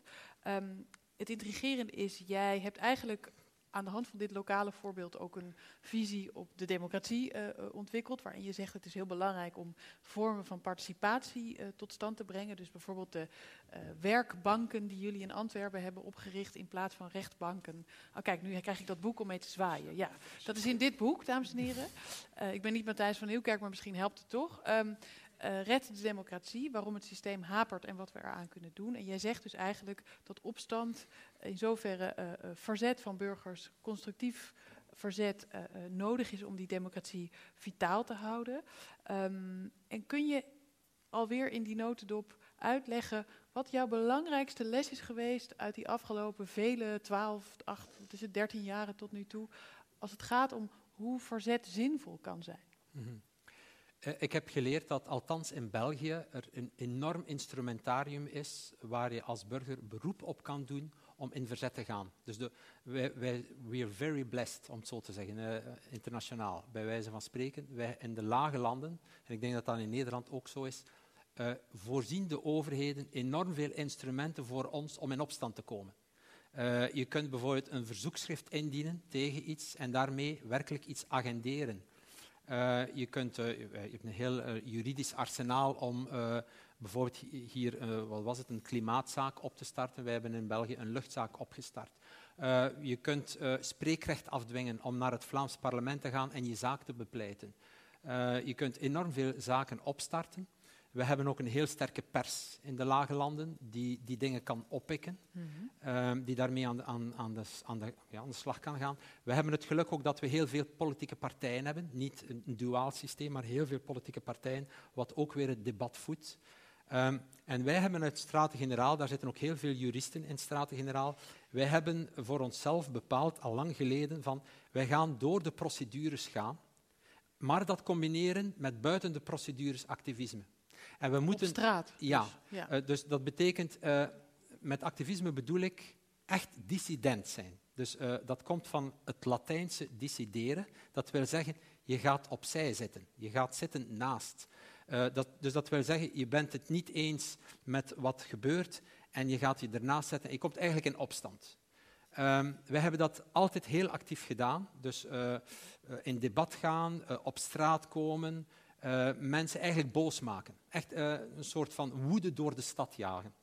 Ehm, en tegelijkertijd zijn we in de procedures ook gegaan. We hebben verzoekschriften ingediend. We zijn naar de ombudsman gestapt. We hebben eh, een heleboel zaken gedaan. En het, wat ik vooral geleerd heb, dat is dat je de twee tegelijk kan doen. Dus je moet niet, om te mogen deelnemen, om, om deel te nemen aan burgerparticipatie, je moet daar geen prijs voor betalen. Je mag tegelijkertijd daarnaast heel hard eh, roepen op straat, bij wijze van spreken. En ik denk dat het net is doordat wij de twee de hele tijd gedaan hebben, dat wij in de procedures ons, vers- ons versterkt hebben door, laten we zeggen, de macht van het getal op straat. En dit ging echt wel in Antwerpen om heel veel mensen. Eh, bijvoorbeeld in de volksraadpleging. Ja, je moet, om in Antwerpen een volksraadpleging te organiseren, moet je minstens 10% van de eh, ha- handtekeningen verzamelen van minstens 10% van de stemgerechtigde Antwerpenaren. Dus dat betekent dat je als burgerbeweging 75 minstens 75.000 handtekeningen of zo moet, moet verzamelen. Ehm, dat is iets heel mobiliserends. Dat wil zeggen dat je weken aan een stuk in weer en wind aan de stationsuitgangen handtekeningen aan het verzamelen bent. Dus enorm veel vrijwillig- vrijwilligers met t-shirts van de burgerbewegingen die aan de mensen zeggen, wilt u alstublieft een handtekening voor een volksraadpleging tegen de Lange Wapper? Wat is dat, de Lange Wapper? Ja, dan moet je een uitleg geven over de Lange Wapper. En dus dat rolt over de stad heen. Eh, wij zijn ook naar de moskeeën getrokken, eh, waar ze helemaal niet begrijpen waarover dat, dat ging. En dan hebben we de imams samengeroepen van de provincie. We hebben aan hen uitgelegd wat het probleem is en die hebben in het Arabisch gepreekt tegen de lange wapper. Ja, ja. Dus dat- Dat helpt, kan ik me voorstellen. Maar wat ik zo intrigerend vind in jouw verhaal, en dat raakt een beetje aan wat Ivana net zei, is, is de enorme actiebereidheid op straat die er uitspreekt in een stad als Antwerpen. Ehm, ik ben toch wel benieuwd hoe je dat. We, doen hier natuurlijk een beetje aan zelfonderzoek. Ik vraag me af, en die vraag ga ik zo aan Ivana stellen. Zou dat in Amsterdam evenveel eh, succes hebben? Wat is het wat jou betreft? Is het toch iets, iets Belgisch, die bereidheid tot actie voeren? Eh, even toch weer die geschiedenis erbij halend. dat altijd onder de voet gelopen zijn. Heeft dat iets wellicht, psychologie van de koude grond, maar iets veroorzaakt waardoor jullie zo nadrukkelijk je weren als het nodig is? Waar, het, het voorbeeld van de broodjeszaak nog maar eventjes eh, eh, terughalend. Ik denk niet dat we het moeten romantiseren. Dus ik denk dat in Nederland mensen best wel op straat komen en dat er hier ook wel eh, protest is op straat. Ehm, wat wij wel een beetje in ons bloed hebben, denk ik, dat is ehm, dat je naast... Dus hier in Nederland heb je, laten we zeggen, polderen, conflicten vermijden, laten we het oplossen door veel overleg. Wij hebben dat best zelf ook wel. Wij noemen dat niet polderen, wij noemen dat, maar het, gaat wel om conflictvermijding. Dus bij ons heet dat pacificatie. Dus dat wil zeggen, je gaat toch wel met de verschillende politieke partijen proberen eh, iets, eh, een overeenkomst te sluiten. Je gaat toch wel proberen eh, iets te regelen. Dus in, in, wij zitten, laten we zeggen, vanuit onze katholieke achtergrond en het zuiden en een eerder... Het Ja, dat- katholieke. En ook een Latijnse. Een Het Latijnse. collect- collectief katholiek tegenover het individualistische Calvinisme, wat gaat over de individuele zielenheil en niet voor de gemeenschap. Ja, en en daar ook- zie je een groot verschil. Nou, teruggaan tot die 80 jaar. Ik denk ook dat het, een stukje te maken heeft met, eh, bij de protestanten gaat het volgens het boek, dus het woord, hè, zoals je hebt gezegd, maar het eigenlijk, eigenlijk ook volgens het boekje, bij wijze van spreken. Van laten we dat ordentelijk regelen en laten we hier een beschaafd debat over en dan misschien een contract opstellen en dan eens eh, aftoetsen bij. En ja, eh, in, in, als ik met Nederlandse politici praat, die hebben vaak zelf ook het gevoel van misschien zijn wij het te veel aan het dichtpolderen. Alles is zodanig geformaliseerd. En in België heb je nog meer ruimte om iets te regelen. Dat klinkt heel negatief, dat, eh, we gaan iets regelen. Maar dat, dat is Maar eigenlijk... moet ik dat zien met achterkamertjes en een nee, beetje schuiven? Dat is, dat is het net niet. Maar het is het, het, het soort informele dat wij toevoegen aan het formele. Dus bijvoorbeeld Maar dat die- zijn dan toch die achterkamertjes of de wc's waar je dan een soort deal sluit? Niet echt. Bijvoorbeeld, wij hebben die werkbanken opgericht in Antwerpen. En in die werkbanken, ehm, daar zitten burgers, ambtenaren en experten. En die zijn de hele tijd met elkaar aan het tekenen en het rekenen en projecten aan het uitdokteren. Maar de overheid volgt dat wel. Maar dat loopt niet altijd van een lijn dakje. Daar, is, daar zit ook wel frustratie in. Eh, wij hebben een, een hoger orgaan gecreëerd, dat heet het stappenoverleg. Daar zitten een aantal bestuurders in, daar zitten mensen van de burgerbewegingen, een aantal leidende ambtenaren. En die komen zo om de vier à zes weken samen om te kijken, wordt, wordt hier geen wiel afgereden? Dus we- zijn we nog goed bezig? Dat, Ja. dat is onze uitdrukking. Zijn we nog goed bezig? En dat is net dat, dat moment waar je dingen kan regelen. Dat is helemaal transparant. Dat, is, dat heeft niks te maken met achterkamers. Maar dat is wel waar wij kunnen improviseren buiten de procedures om, om te kijken waar moeten wij bijsturen. Hmm. En die ruimte is er nog wel bij ons. Ik ga jouw verhaal even een beetje toetsen bij Ivana Ivkovic, jouw buurvrouw, ehm rechtsfilosofe.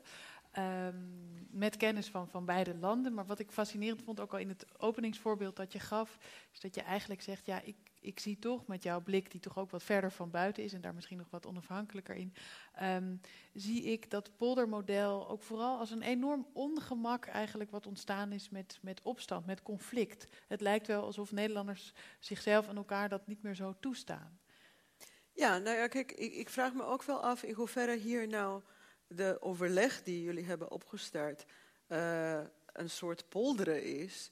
En in hoeverre dat ongevraagde burgerparticipatie is. En dat is toch net een ander register. Eh, want die heeft ook wel iets dwingends op een bepaalde manier. Hè? Terwijl overleg heeft wel net een andere uitgangspunt, namelijk een andere bereidwilligheid van andere partijen om daaraan deel te nemen. Uh, plus, wat ik ook heel fascinerend vond, is dat je zegt, nou ja, uh, de, de, kracht van dit was dat er naast overleg ook nog de straat bleef als, als pressiemiddel eigenlijk. en dat is misschien iets wat ook minder goed past in het Nederlandse register. Want ik, ik, denk dat de Nederlandse trant is eerder of-of. op het moment dat we aan tafel gaan zitten, dan is het bijna vals spelen als je daarbuiten ook nog op straat pressie gaat uitoefenen. Uh, en dat heeft denk ik wel te maken met inderdaad dat er in Nederland ja, de strategie om om te gaan met oneenigheid, de sociale strategie, is heel vaak om de kaders net wat ruimer te maken. Er zijn weinig landen, denk ik, in Nederland waar in allerlei werksituaties of overleggen legitiem is om uh, bijna aan het einde altijd eigenlijk te zeggen, nou weet je wat, ik ben er hier eigenlijk niet mee eens. Dat is een ruimte die in Nederland vrij groot is. Daarentegen, om daarbuiten iets te doen op het moment dat wij aan tafel tot een soort akkoord zijn overeengekomen, is wel relatief kleiner vaak. Uh, ook omdat het, ik denk Nederland, als we toch wel generaliseren, dat, dat eerder ziet als ja. Uh, ja. spelbrekerij te ver uh, gaan, grensoverschrijdend. Je kan het toch wel bij mij aankloppen en, en, je hoeft dat niet zo te doen. Hè? Dus dat overlegcultuur, die denk ik nog veel breder is dan alleen maar poldermodel, maar mm. ook echt een uh, op, op allerlei niveaus, in allerlei gremia eigenlijk, als Mhm. een manier van met elkaar omgaan. En, en een waardestelsel die daarbij hoort, van openheid, dingen op tafel leggen, verschillen uitpraten. Ook heel veel positiefs aan hoor. Ik bedoel, ik wil het niet zwart-wit schetsen. Heeft wel een keerzijde. En een keerzijde is dat nou ja, heel veel verzetstrategieën, die passen daar niet in. Uh, een, een van de um, problemen, om het zo te benoemen, is dat het model, het Nederlandse model gaat vanuit van gelijkheid uit.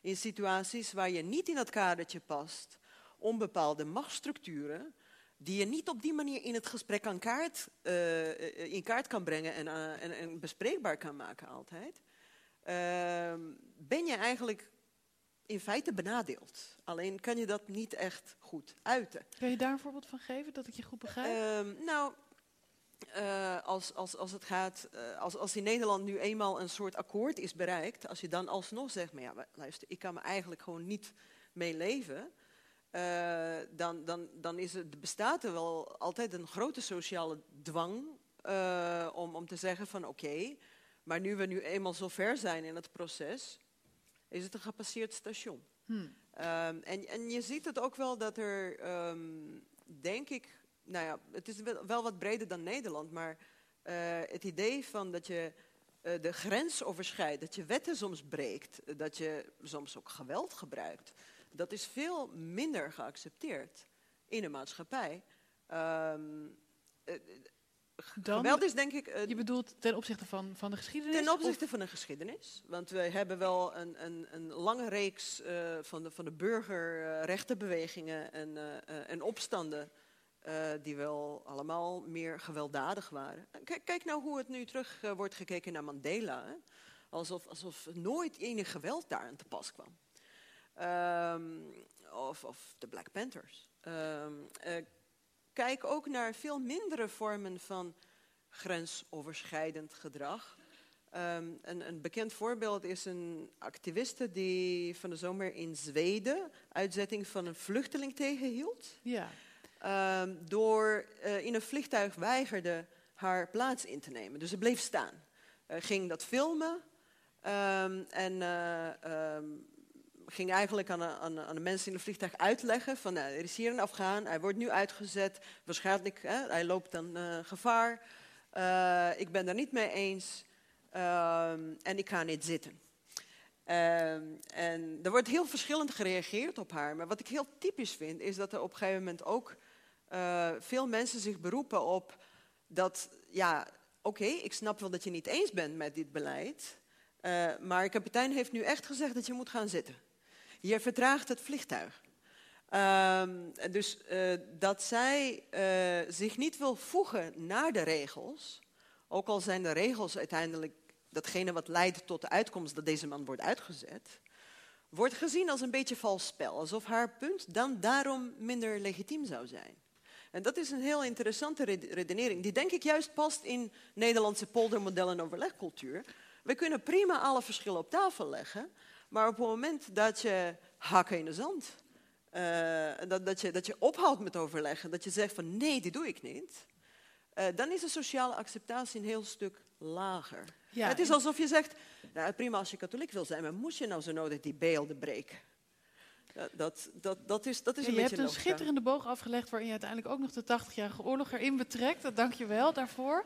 Eh dus moderator ben je er altijd heel blij mee. Maar ik, ik, ik ga toch weer eventjes ontwarren. Want je zegt dus, we hadden het eerst over, over Nederland. ehm, hè, waar je eh, een, een specifiek Nederlandse eh, reactie, zou je kunnen zeggen, op, op eh, het soort opstand als Manu beschrijft, typeerde. Je zei ook, historisch gezien zijn er wel verschillen wellicht. De mate waarin we verzet, opstand accepteren, acceptabel vinden en ook gewelddadig verzet wellicht.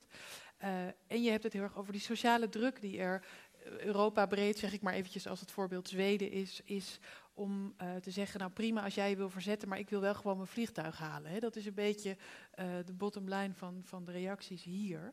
Dat, dat brengt ons denk ik bij de vraag, wat wat jou betreft, is er nou een voorbeeld wat jij kunt noemen uit de recente actualiteit, omdat jij die met name volgt en bekijkt, van, van wat wat jou betreft een geslaagde vorm van opstand nu is? Welk, welk verzet, hoe groot of klein ook, doet het het beste? Wat is het meest effectief? Nou, wat je ziet is dat er eigenlijk worden wel gezocht naar manieren eh, die meer theatraal zijn, meer speels zijn. Ehm, en die ook niet eh, zo'n directe confrontatie opzoeken. Eh, en dat verandert wel een beetje het karakter van dit soort ja, burgerlijke ongehoorzaamheid of, of activisme. Ehm, een voorbeeld is eh, eh, dat er een paar jaar geleden was er in een eh Duitse dorp. Ehm, daar komen elk jaar neonazies. En Pegida komt daar nu ook jaarlijks eh, met, een, met een soort mars, een loop door de stad, door, de, door het dorp. Ehm, onder andere werd Rudolf Hess daar ooit begraven. En dat is een soort van pilgrimage. En ja, de bewoners die willen dat echt niet. Ehm, en om dat te verhinderen, ehm, vaak zijn er in dit soort situaties ook echt tegendemonstraties. Eh, maar Zeker omdat- in Duitsland, waar de antifascistische beweging heel erg groot ja, is. En ja, heel ja, om te zeggen van ja, dit willen we niet in ons dorp. Ehm, maar nu hebben ze iets anders gedaan. Ze hebben eh, een sponsorloop daarvan gemaakt. Eh, dus voor elke kilometer die, die werd afgelegd, of zelfs elke meter, werden gedoneerd. Eh, eh, voor een goed doel. Om, eh, ja, dat is een organisatie die juist mensen helpt die in aanraking komen met rechtsextremistisch geweld. Dus zeg maar En dat hele liep door het lo- dorp. die route die dan die, die, die na neonazis aflegde, werd dan eigenlijk met posters opgetuigd al, als een ja, speelse knipoog van alsof het een soort steun is van goed wat jullie doen. Eh, ehm, en, eh, eh, terwijl dat niet van tevoren bekend was. Dus op het moment dat zij Mhm. daar op straat stonden, bleek dat zij ja, gewoon zichzelf tegenwerken eigenlijk Mhm. door daar te lopen. En er zijn natuurlijk er zijn, er zijn allerlei voorbeelden van wat meer eh, satirisch verzet. eh, eh, of in ieder geval verzet waarin je de situatie probeert om te draaien. En, en geweldloos eigenlijk probeert een, een, een Ja, ja, ja, ja, daar zijn er brengen. heel veel voorbeelden Ander van. mooi voorbeeld vond ik wat je noemde eerder. Zag ik dat langskomen over in, in Servië, waar mensen massaal hun hond gingen uitlaten toen demonstreren verboden werd, bijvoorbeeld. Ja, we spreken over jaren negentig, een hele serie protesten tegen Milosevic. Eh, en eh, op een gegeven moment, eh, ja, die protesten die duurden maanden. Hè? Dus Mhm. maanden, 10.000 mensen op straat, voornamelijk studenten. En op een gegeven moment werden demonstraties verboden. Omdat Milosevic toch wel dacht, hmm, het duurt me iets te lang. Mhm. En de vraag was, wat nu? Hè? Toch wel de straat op gaan, doorgaan met demonstreren, risico op gewelddadige confrontaties met polities. Eh, en, en de pro- protestbeweging Otpor heeft toen eh, ook een soort speelse, theatrale strategie bedacht. En een van eh, de manieren was om te zeggen, nou weet je wat, morgen laten we met z'n allen de honden uit. En, en in, in, in België dus zijn van die grote herders heel populair. Dus, Duitse. ja, ja, de Duitse herders en, überhaupt grote hondenrassen. Dus dan heb je ineens 20.000 mensen met hun honden op straat die niet demonstreren. Waar je ook niet zo gauw politie op gaat afsturen, want ja, grote hondenrassen.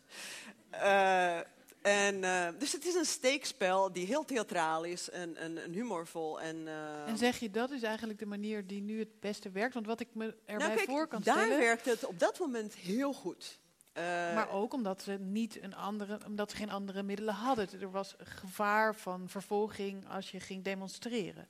Maar je kunt je voorstellen, ik ga even de vraag Mhm. daaraan vastknopen. Mhm. ehm, dat, dat hele, eh, in een wereld waarin, in, eh, eh, ja, waarin we gewend zijn aan het idee dat alles belachelijk kan worden, dat ironie als, als stijlvorm overal is, is het dan ook niet lastiger om satire als kritisch politiek instrument te gebruiken? Is, is denk ik wel een reële vraag. In hoeverre is dat dan nog effectief? Ja, nee, dat is absoluut een terechte vraag. Ik denk dat er altijd. Kijk, wij vergeten soms dat de manier hoe je verzet pleegt, dat is echt een, een politieke beslissing die afhankelijk is van de omstandigheden vaak. Eh, het is niet per definitie goed als het co- confrontatie mijt en als het geweldloos is en als het netjes is en elegant. Dat kan, eh, maar soms zijn confrontaties nuttig. In, in Servië destijds, in Belgrado, waren hele goede politieke redenen om dat geweld niet op te zoeken. Ten eerste omdat er gevaar van escalatie groot was. Ten tweede omdat er heel bewust ook afstand werd gedaan van een gewelddadig regime. Dit, deze beweging zag zichzelf als een, als een burgerbeweging die daar heel bewust afstand van deed. In zo'n situatie ga je ook gewoon niet naar geweld grijpen. Ehm, dat je confrontatie vermijdt. Ik vind dat bijvoorbeeld, wat, wat er nu werd gedaan met die, met die sponsorloop eh, in, in, in Duitsland. Eh, ik bedoel, het is een geniale actie, het is ontzettend grappig. Maar ik vind het ook heel krachtig op het moment dat heel zo'n dorp of stad uitloopt en zegt, dit willen wij niet. Hm. Dat is wel confronterend. De vraag is, waarom vinden wij dat minder charmant dan zoiets?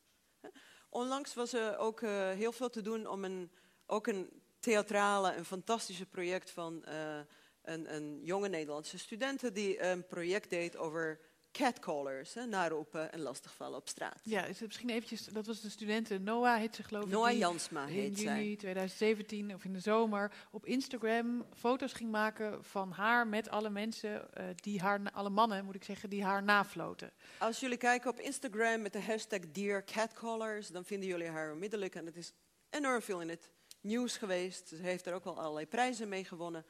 Eh, wat doet zij? Eh, zij gaat dan een maand lang heeft ze dus iedereen die haar op straat iets heeft nageroepen, nagefloten, telefoonnummer gevraagd en andere dingen, heeft ze gevraagd van, goh, kunnen we misschien samen eh, een selfie maken? En de selfie is dus vervolgens op haar Instagram-account terug te zien. Met in de tekst, en, en ze kijkt ook heel chagrijnig, maar dat ziet dus die persoon die haar lastigvalt niet.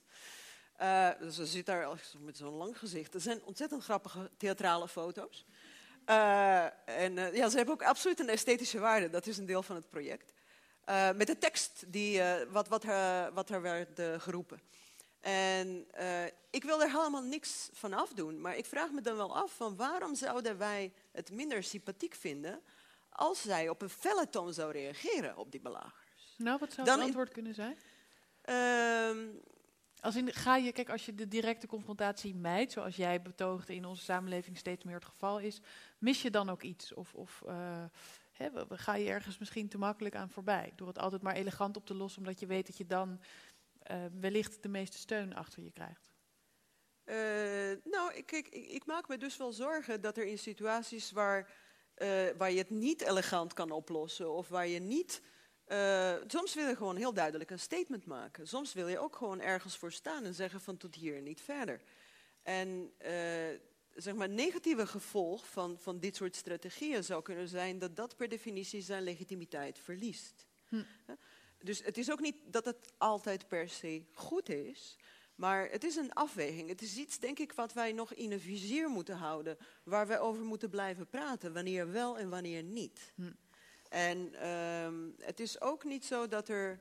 ehm, eh, kijk, soms worden regels overschreden en soms worden ook de grenzen van de wet overschreden.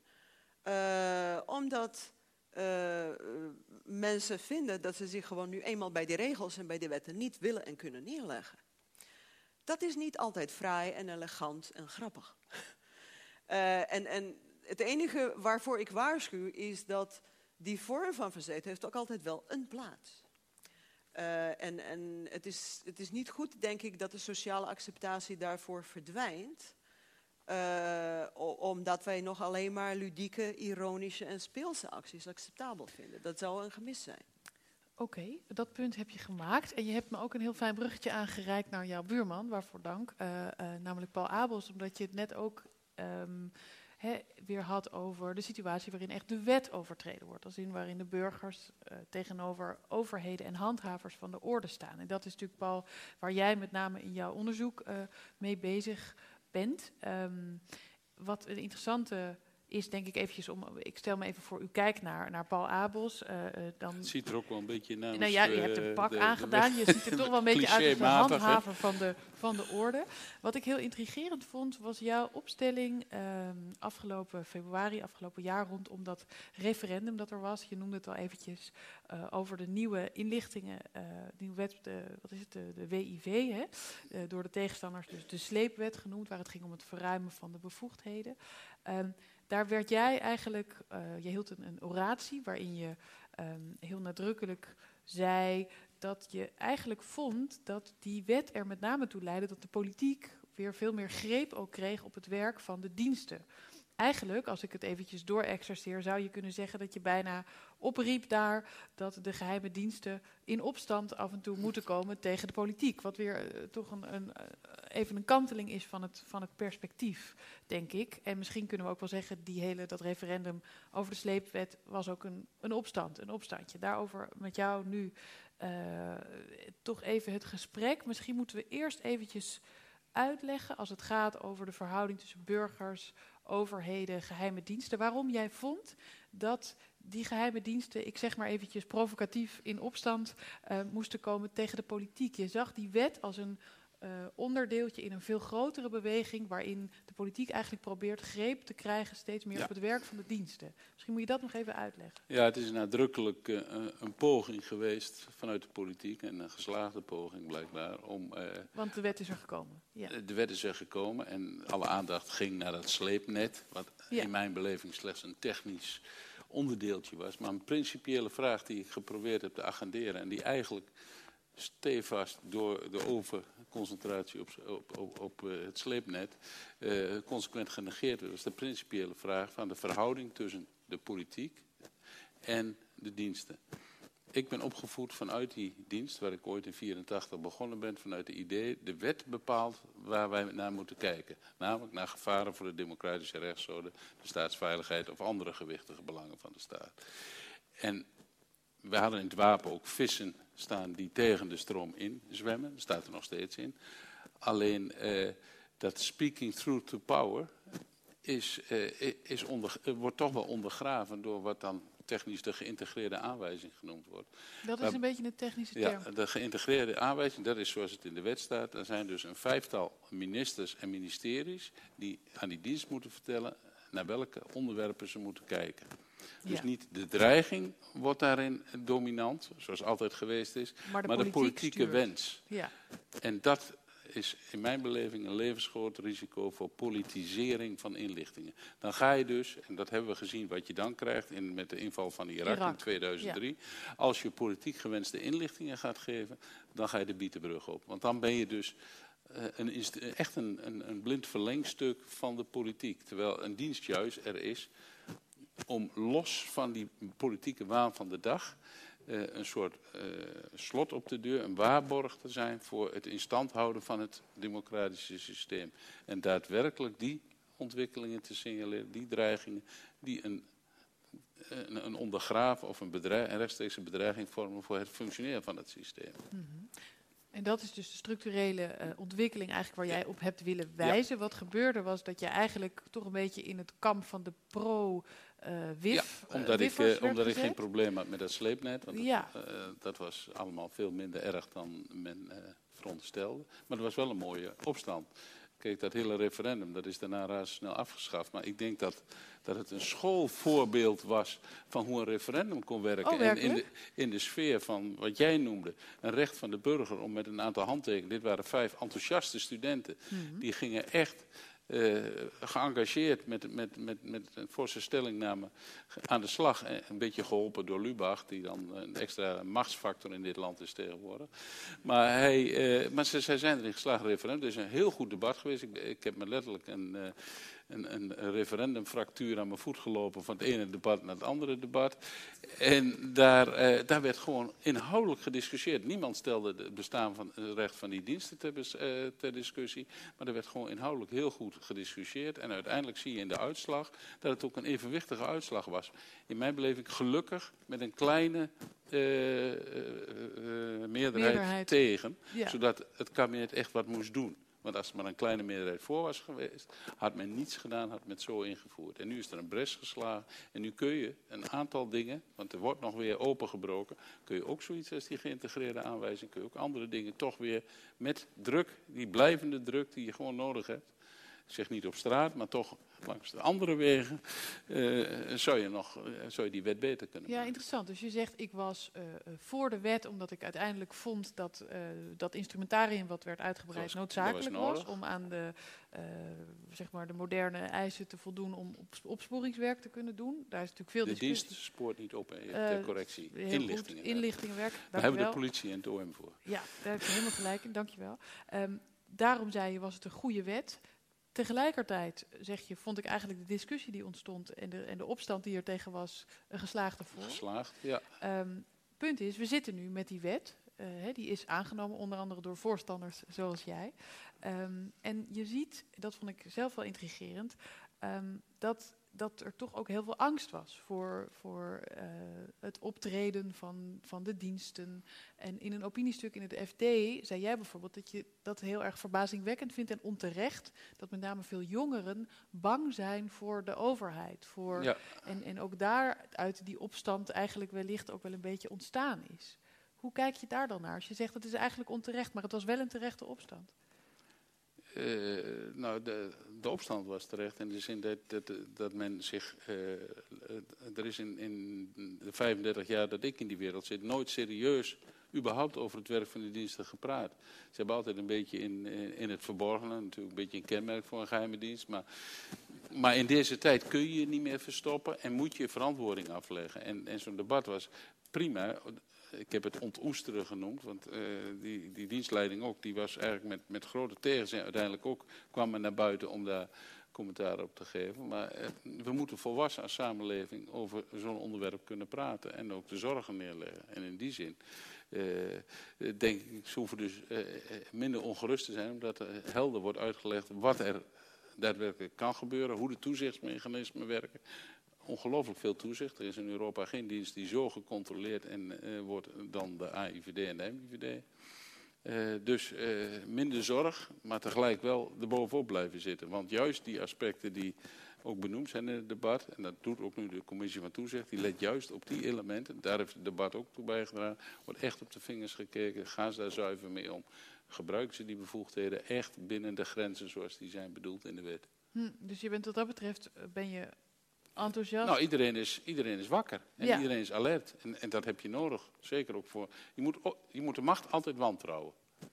Dat is, dat is een, want als de macht niet gewantrouwd wordt en zijn gang gaat, kunnen er ongelukken gebeuren. Ja, maar dus je, je moet hem dus- wantrouwen, je moet er scherp op blijven. Je moet ze controleren, je moet ze aanspreken, je moet ze corrigeren. Wat jij ook doet. En je, Nee, dus ik begrijp je punt. Dus je zegt dat is in principe, hè, we hebben ook scherper toezicht nu in die wet Ja. verankerd. Maar zeg je Maar dat dat, helpt niet. dat politieke Alleen. punt, ik Ja. wou net zeggen, dat, daar zitten we nog mee volgens mij. Nee, dat eh, betekent dus dat, dat jouw samenleving daar altijd scherp op moet blijven. Ja, maar de vraag is natuurlijk, in deze huidige wet is er nog steeds een, in jouw optiek overgroot, eh overgrote invloed van de politiek op het inlichtingenwerk. Die is hè? nu groot geworden, ja. Dus moeten we die politiek heel sterk gaan eh En hoe bekijken. organiseer jij dat verzet?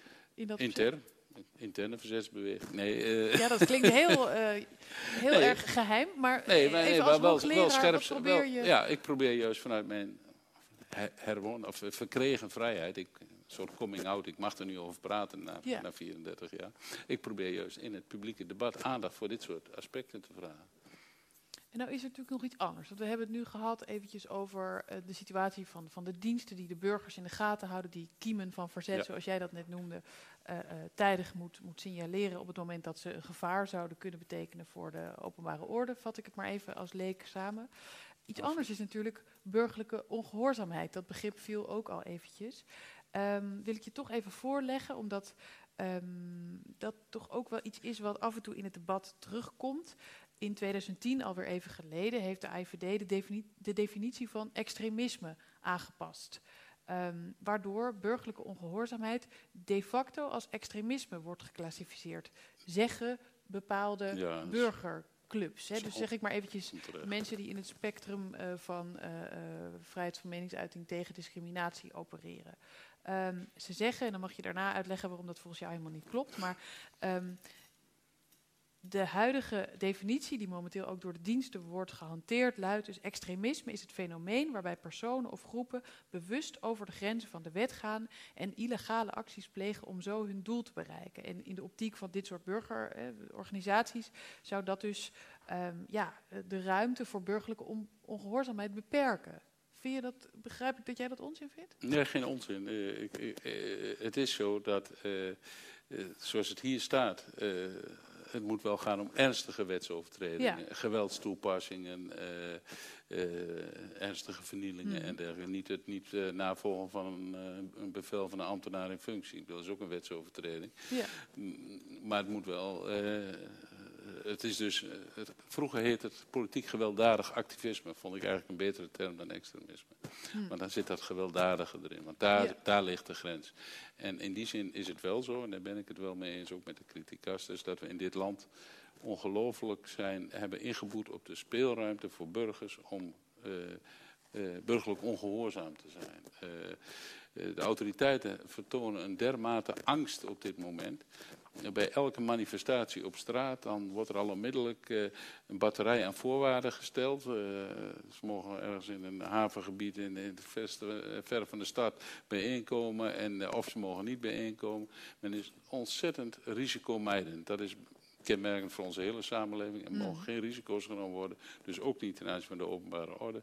En dan zie je dat er heel snel gegrepen wordt naar verboden en dergelijke. Ik denk dat zo'n actie van de blokkeervriezen, Mhm. 20 of 10 jaar geleden, nog niet tot een rechtszaak geleid zou hebben. Nee, uiteindelijk nu ook niet tot een veroordeling, maar goed. Jawel. Ja, goed. Een forse veroordeling. Ja.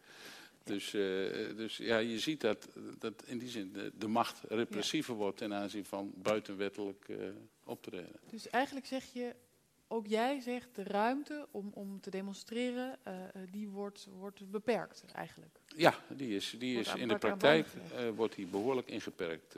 Eh, En als je dan vraagt naar de verklaring, dan zeg je dus ja, risicomijding. risicomijding bij de autoriteiten. Begrijp ik, maar dat lijkt me toch meer een symptoom van iets anders. Ik bedoel, wat ligt daar aan ten grondslag? ja, misschien angst voor, voor de zittende macht dat belangen bedreigd worden. Ik weet het niet. eh. Nou ja, het is ook een je tijd. bent ouder dan ik, dus je Het gaat al langer mee. Hoe, wat, is Eh, er, wat is er Dank veranderd? je. Eh, ja, de, de tijdgeest denk ik toch ook. Men is ook bijna niet meer gewend. naar, eh, want eh, we hadden het net over. In, in Nederland is het protest vooral achter het toetsenbord. Eh, een eenling kan massa maken. Eh, dat zag je natuurlijk ook met die actie van, op Instagram. Je kunt, in je eentje kun je, kun je een protestbeweging eh, starten. Maar tegelijkertijd echt mensen op straat krijgen in Nederland. Nou, als je er... eh, als je de honderd bij elkaar hebt, dan ben je een hele knappe organisator. Denk je dat ook, Ivana? Ja, dat is echt... Eh, ja, ik, ik denk het absoluut ook. Eh, ik denk dat daar heel veel maatschappelijke processen eh, op elkaar inspelen. Dus ik, ik denk niet dat politiek op zich repressiever wordt. Voor een deel zijn deze maatregelen scherper omdat wij veiligheid zo hoog op de agenda hebben staan. En dat is heel erg ook gedreven vanuit de vraag uit de maatschappij. Hè? Dus dit is niet alleen maar iets wat bedacht is in Den Haag. Dat is iets wat eigenlijk...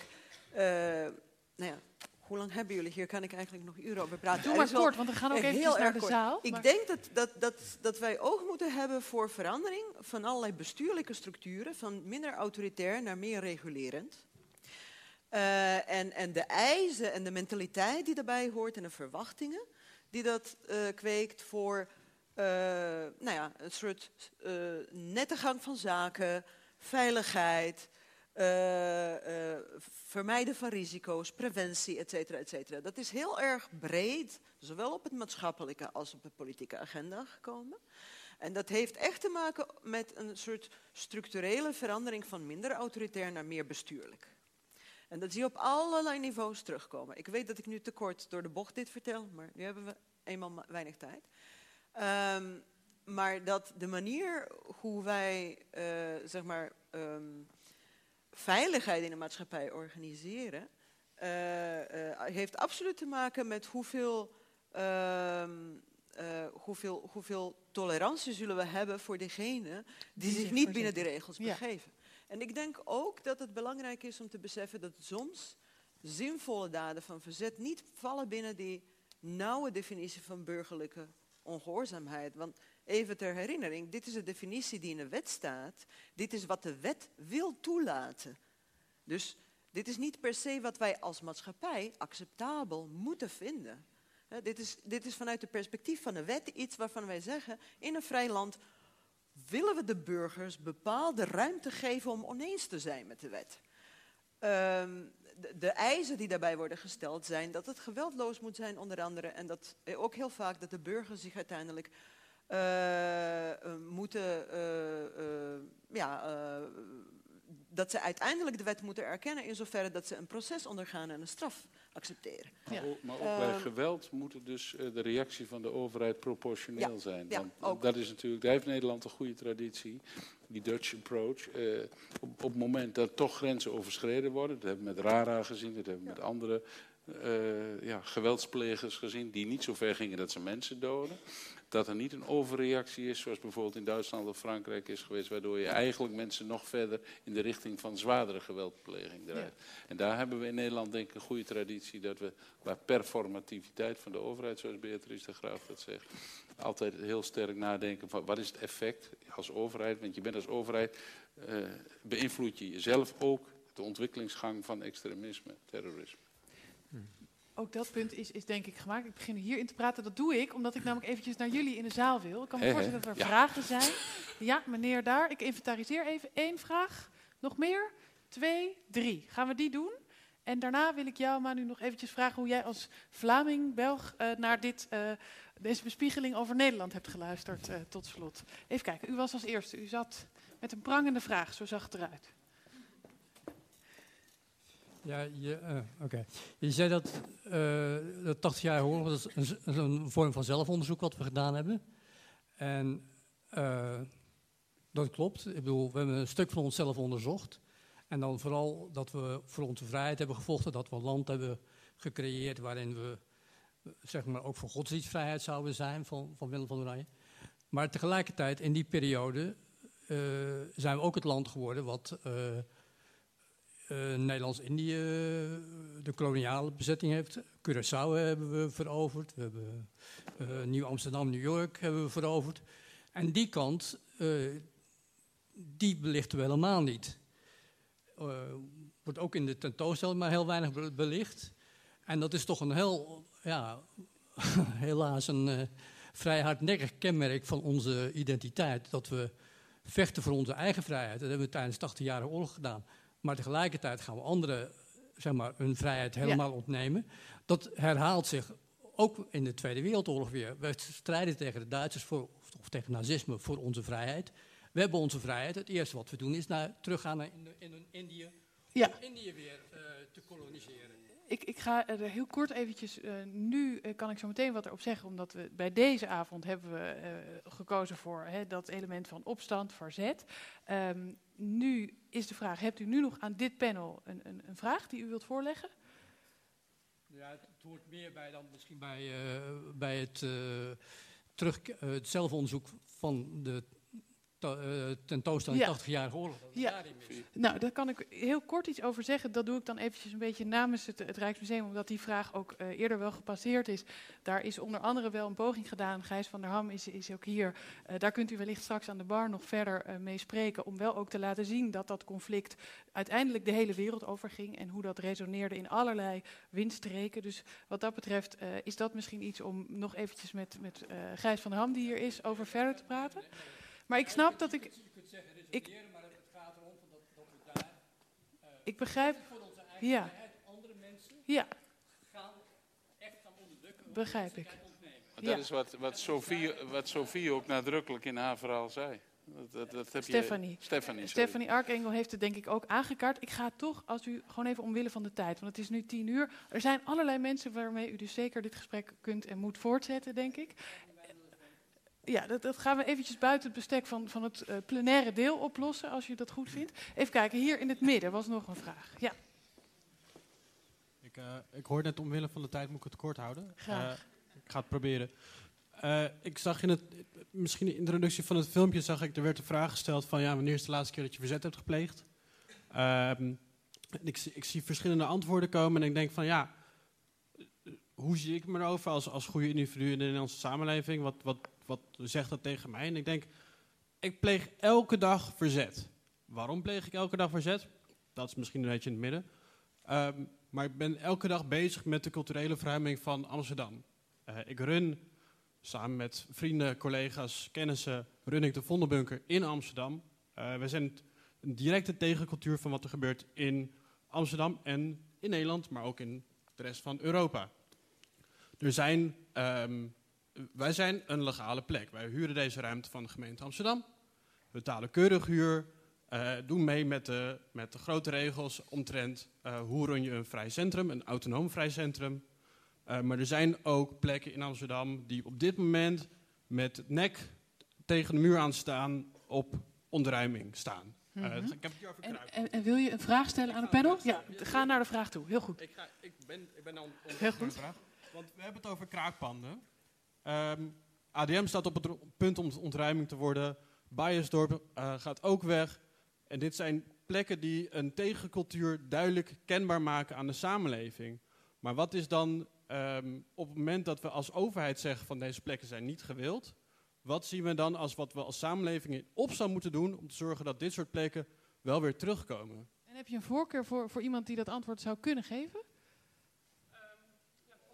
Paul, meneer, meneer Abels. Ja. Of u even de kraakbeweging De wilt... eh, kraakbeweging, de beweging, ja. ja. De tegencultuur, pardon. Ja, ik zeg... Tegen- nou ja, dat is die ruimte die in de jaren 70, 80 had. Maar eh, kraken is inmiddels eh, bij wet verboden. En ja, de wet wordt gehandhaafd. Maar het zegt wel iets over de inkrimping van de scharrelruimte die je als samenleving biedt aan mensen die, die ja, in verzet willen komen. Bijvoorbeeld in verzet tegen toch nog steeds nog schandelijke leerstand van panden die, eh, die jarenlang eh, zeg maar, eh, aan hun lot overgelaten worden, terwijl er allerlei behoefte is aan, die, aan ruimte. Dus in die zin eh, vind ik dat een verarming van de democratie, dat je dit soort, dit soort zaken... Kijk, op het moment dat de rechter beoordeelt dat je eruit moet, prima, maar de kraakbeweging heeft er wel voor gezorgd dat dat, dat hele speculeren en zo op een eh, behoorlijke manier teruggedrongen is. Dus ja, ik, ik, ik ben voor een wat, wat permissievere samenleving dan we nu hebben. Nou, dat, eh, in de tas van de tegencultuur zou ik zeggen. Ja, vraag nog hier. Mijn naam is Erik. Eh, Een vraag voor Paul Abels. Alweer? Ehm, als de, ja, alweer, ja, sorry. Eh, De tegenkracht niet meer zichtbaar wordt, want je zegt het net al, de, de scharrelruimte wordt beperkt van de mensen. Zou het dan niet zo goed, heel goed kunnen zijn dat, eh, de vulkanisch, dat het vulkanische kracht wordt, een onderstroom wordt, wat steeds sterker wordt? Want de, de Juist omdat hij er niet mag zijn. IVD en de IVD zijn een van de best ontwikkelde in Nederland, van Europa in mijn ogen. En daarom zijn we ook heel snel ergens bij. Dus eh, voordat het weet wordt de opstandeling de kop ingedrukt. Dus tegenkracht niet meer zichtbaar. En, en ik denk ook dat tegenkracht daardoor wat een stuk intelligenter wordt. Het zijn net als, als, als eh, virus en bacteriën, die worden slimmer. Reactie van meneer Abels. Ja, nee, Op eh, Erik. Kijk, eh, tegenkracht kan alle kanten op gaan. Hè. Je hebt natuurlijk eh, op dit moment ook, eh, en er zijn net twee rapporten over uit, rechtsextremistische tegenkrachten. Die vinden dat, dat ons systeem verrot is en dat onze cultuur bedreigd wordt, et cetera. Dan kom je ook in de discussie hoe verhoudt zich rechtsextremisme tot populisme. Als je nou iets hebt wat taboe is om, om daar zeg maar als overheid uitspraken over te doen. Toch hebben, eh, is in die rapporten is, is gezegd van ja, je kunt aan twee kanten op beoordelen. Populisme kan ook, eh, en, en heeft in verschillende landen ook, is dat ook gebleken, kan ook een, bliksemafleider zijn om sentimenten die anders meer richting rechtsextremisme gingen, toch in een meer parlementaire context eh, ook een, een, een, een vertaling krijgen. Via een PVV of een Forum voor Democratie, et cetera. Maar uiteindelijk zie je dat van de andere kant dat populisme ook door de eh, grenzen die het opzoekt, ook weer uh, rechtsextremisme uh, de gelegenheid geven om dat te misbruiken voor hun eigen agenda's. Dat zag je met het hashtag Kom in Verzet, wat vanuit Wilders kwam, wat door rechtsextremen heel erg gebruikt werd vervolgens om...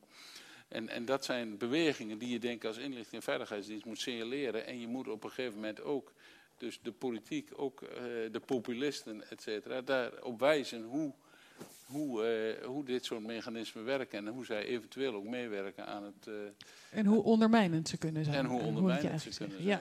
ja. Um, ik realiseer me dat we met deze vragenronde weer allerlei uh, nieuwe discussieavonden eigenlijk hebben geantameerd. Maar we gaan nu toch deze avond tot een einde brengen. En ik wil dat even doen met Manu eigenlijk als, als laatste spreker. Dat ik van jou een citaat vond dat ik mooi vond aansluiten. En eigenlijk nog mooier nu we de avond achter ons hebben. Omdat het ook vaak ging over dat romantische beeld dat we hebben, al dan niet terecht, van conflict als motor van de democratie. En jij als activist zei me, dat je, zei niet mij, maar dat zei je eerder in een prachtig interview met Thomas van Esten, uh, wat u kunt teruglezen voor de correspondent toevallig. Um, uh, dat, dat, dat je dat beeld eigenlijk een beetje als activist bent kwijtgeraakt. Het beeld van conflict? Dat, dat romantische beeld van conflict als, als mo motor van de democratie. Uh, ik bedoelde daarmee dat we cultiveren dat partijen onderling dat conflict belichamen. En dat we dus altijd naar verkiezingen gaan en dat we in de aanloop naar verkiezingen dan campagnes hebben. En uh, kijk naar wat in Amerika is gebeurd. He zeer hevig. En dat voor de buitenwereld en vooral ook voor de pers, dat dat samenvalt met ons beeld van democratie. Dus dat wordt dan de hoogmis van de democratie genoemd, de verkiezingen om de zoveel jaar.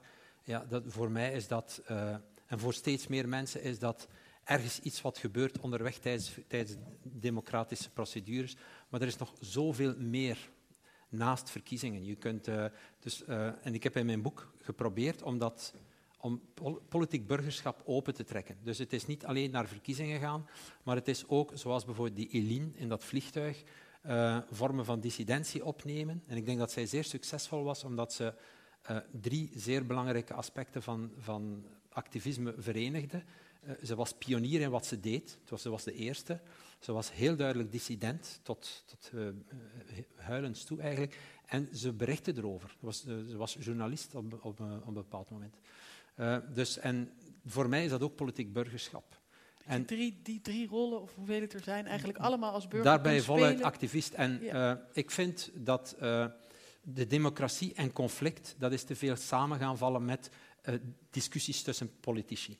En dat is eigenlijk een zeer arme invulling van wat een democratie, democratie, kan zijn. En ik denk dat wij in Antwerpen hebben gepoogd, en ik denk dat we daar succesvol in waren, om het instrumentarium van aan politiek doen als burger, om dat weer helemaal open te gooien. En dat was niet alleen deelnemen aan de procedures, maar dat is ook daarnaast. Hè. Ik vond dat heel interessant wat Ivana daarover zei, van dat, we, dat jullie in Nederland wellicht uh, zoveel ruimte proberen te bezetten binnen het overleg, dat daarnaast nog zeer weinig ruimte over is. Uh, wat wij hebben gedaan, dat is, wij hebben ruimte gezocht om te mogen overleggen met de overheden. Wij zijn in die werkbank gegaan in dat toekomstverband, maar wij hebben tegelijkertijd vertaald van, wij blijven u wantrouwen. En vandaar dat wij het, de macht van het getal op straat, laten we zeggen, en de legitimatie die wij aan de tafel hebben van het overleg, als wij niet blijvend ons voeden door die pressie, dan gaat ons gewicht aan die tafel ook kleiner worden. Dus wij doen beide, wij overleggen en praten, maar wij proberen wel de macht ook bij ons groot genoeg te houden om te mogen overleggen. En dus uh, wij komen soms samen met die politici in overleg en wij zeggen, by the way, maandag dagvaarden wij de minister van Milieu van uw partij voor uh, een luchtkwaliteitszaak. En dat is intussen aanvaard, bij wijze van spreken. Wij verliezen daardoor onze plaats aan de tafel niet. Wij, proberen echt wel die macht, die buitenmacht, mee te nemen ook in dat overleg. De macht van de tegenkracht. Daarover ja, niet loslaten. spraken wij vanavond. We laten hem niet los. Ik wil jullie hartelijk danken hier op het podium voor jullie uh, bespiegelingen op dat ingewikkelde en, en uh, brede thema. Ik wil jullie ook vragen de, de zaal om hard te klappen. Dan kunnen jullie namelijk van het podium af. En dan kondig ik de laatste afsluitende act van de avond aan. Dank jullie wel. Um, We gaan namelijk nog één keer eh, luisteren, kijken naar een van de eh 18 Parijs-residenten. Want zo heten ze de mensen die mee mochten naar Parijs om daar na te denken over die eh, artefacten eh, uit de 80-jarige oorlog. Personen uit de 80-jarige oorlog, ofwel personen die na de 80-jarige oorlog eh, opkwamen. Zoals bijvoorbeeld Johan de Wit. En daarover hoort u zo meteen. Ik zeg u alleen dat wij op 3 december, het laatste deel van deze serie, ehm, eh, hier huisvesten. En dan spreken wij over de toevalligheid van een volk. We hopen natuurlijk dat u daar weer bij bent. En dan is nu het laatste woord aan niemand minder dan rechtstreeks uit Antwerpen, Spitler.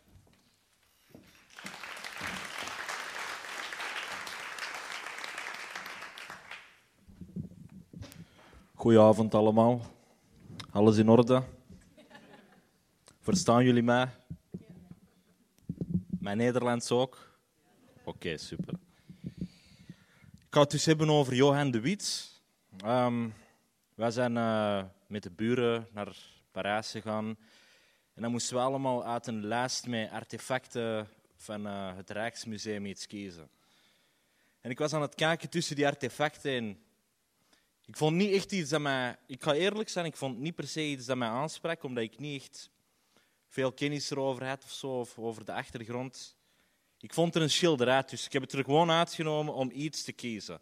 Een of andere langharige tikkel eh, met, ja, ik weet niet, een, een heel uh, charismaloze figuur. Ik begon een beetje eerst te zoeken met, met een paar grappigere beats of zo. Ik ben trouwens rapper en slampoet, maar ik wou het eerst met rap aanpakken. Dus ik begin naar beats te luisteren, zowel leuke dingen op te zetten. Ik kijk naar die man zijn hoofd en ik denk gewoon van, hoe moet ik hier iets leuk van maken? Oké, dan, ik begin een beetje verder onderzoek te doen over deze man. Eerst, ik zag allemaal zo vrij cliché-typische historische figuurachtige achtergrondinformatie. En dan ineens dacht ik echt, shit, is dit wel echt? De manier dat die man gestorven is, was echt ziekelijk. Dus daar heb ik een tekst over geschreven. De naam is Johan, maar voor de vrienden is het Jan. Geloof het of niet, maar in zijn tijd was hij de man. Samen met zijn broer bij de rijkste van het land. Johan kon van alles, had van alles bij de hand. Mensen kruisen moord en brand, mensen kruisen moord en brand en dan loopt alles uit de hand. Johan werd geframed en daardoor viel hij door de ment. Johan is kundig, distkundig, berekend wiskundig, zijn moraal was miskundig. Raken tata shit, raken papa shit, Johan de Wit, OG tata shit. Nederland, maar alleen voor witte tata shit. Rumoer, rumeur, rebellie, dat wordt duur. Ondervraag hem in gevangenschap, onder tortuur. Drijf een kolf door zijn kop, split het op de borduur. Stom dronken, als we met ingewanden spelen, kan me niet schelen. Als we hem volledig fileren, zijn ledematen verdelen. Laat ruchtige kelen, kelen met velen. Bespelen met velen om te spelen zijn ontedelde edele delen. Die dat we stelen. De primitieve boerenhorde volgt geen bevelen. Hij wil geen oranje, jullie willen dit niet. Snijd de tong uit en de ballen van die schelmen van de wit. Johan in een boom met zijn kop naar beneden. Zijn lever en zijn longen werden uit zijn kas gesneden. Animale, marginale cannibalen willen hem eten. Johan die had beef met de chief, lag met oranje in de clinch. Dus werd gemarteld, ondervraagd en dan door het grauw gelincht. Laat hem leeglopen, laat hem leeglopen, verlos hem van zijn vocht. Alles wat loskomt, wordt uit de straat verkocht. Hak de vingers van zijn poten, zet een prijs op zijn kop en zet een prijs op zijn kloten. Ik ben die de wit als ik in de haven wandel. Ik ben die de wit als ik in de slavenhandel. Ik ben die de wit als privilege wordt gekanteld. Ik word gekanteld. Karkas opengereten en mishandeld. Ontleed, ontkleed en ontmanteld. Aan stukken gereten en door marginalen verhandeld. Hij had geen keus, geen neus, geen lippen. In het bekken van zijn broer zat een gapend gat. Het wordt bedekt uit respect met een vieze dode kat. Waar is hij gemold, is mijn uitleg nog te vaag. Aan de gevangenenpoort, in de straat van Den Haag. Ontleed, ontkleed, in het groene zootje. Je kunt nog stukjes van hem vinden en het ligt er al een poosje. Een uitgerukte tong en een vinger in een doosje. Johan de Wit.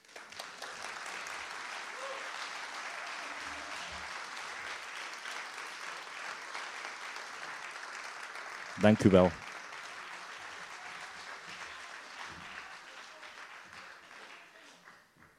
Je luisterde naar een podcast van De Buren, het Vlaams-Nederlands Huis voor Cultuur en Debat. Benieuwd naar ons literaire aanbod? Luister dan ook naar radioboeken, citybooks en andere audioverhalen. Ontdek ons podiumprogramma en al onze digitale producties op www.deburen.eu.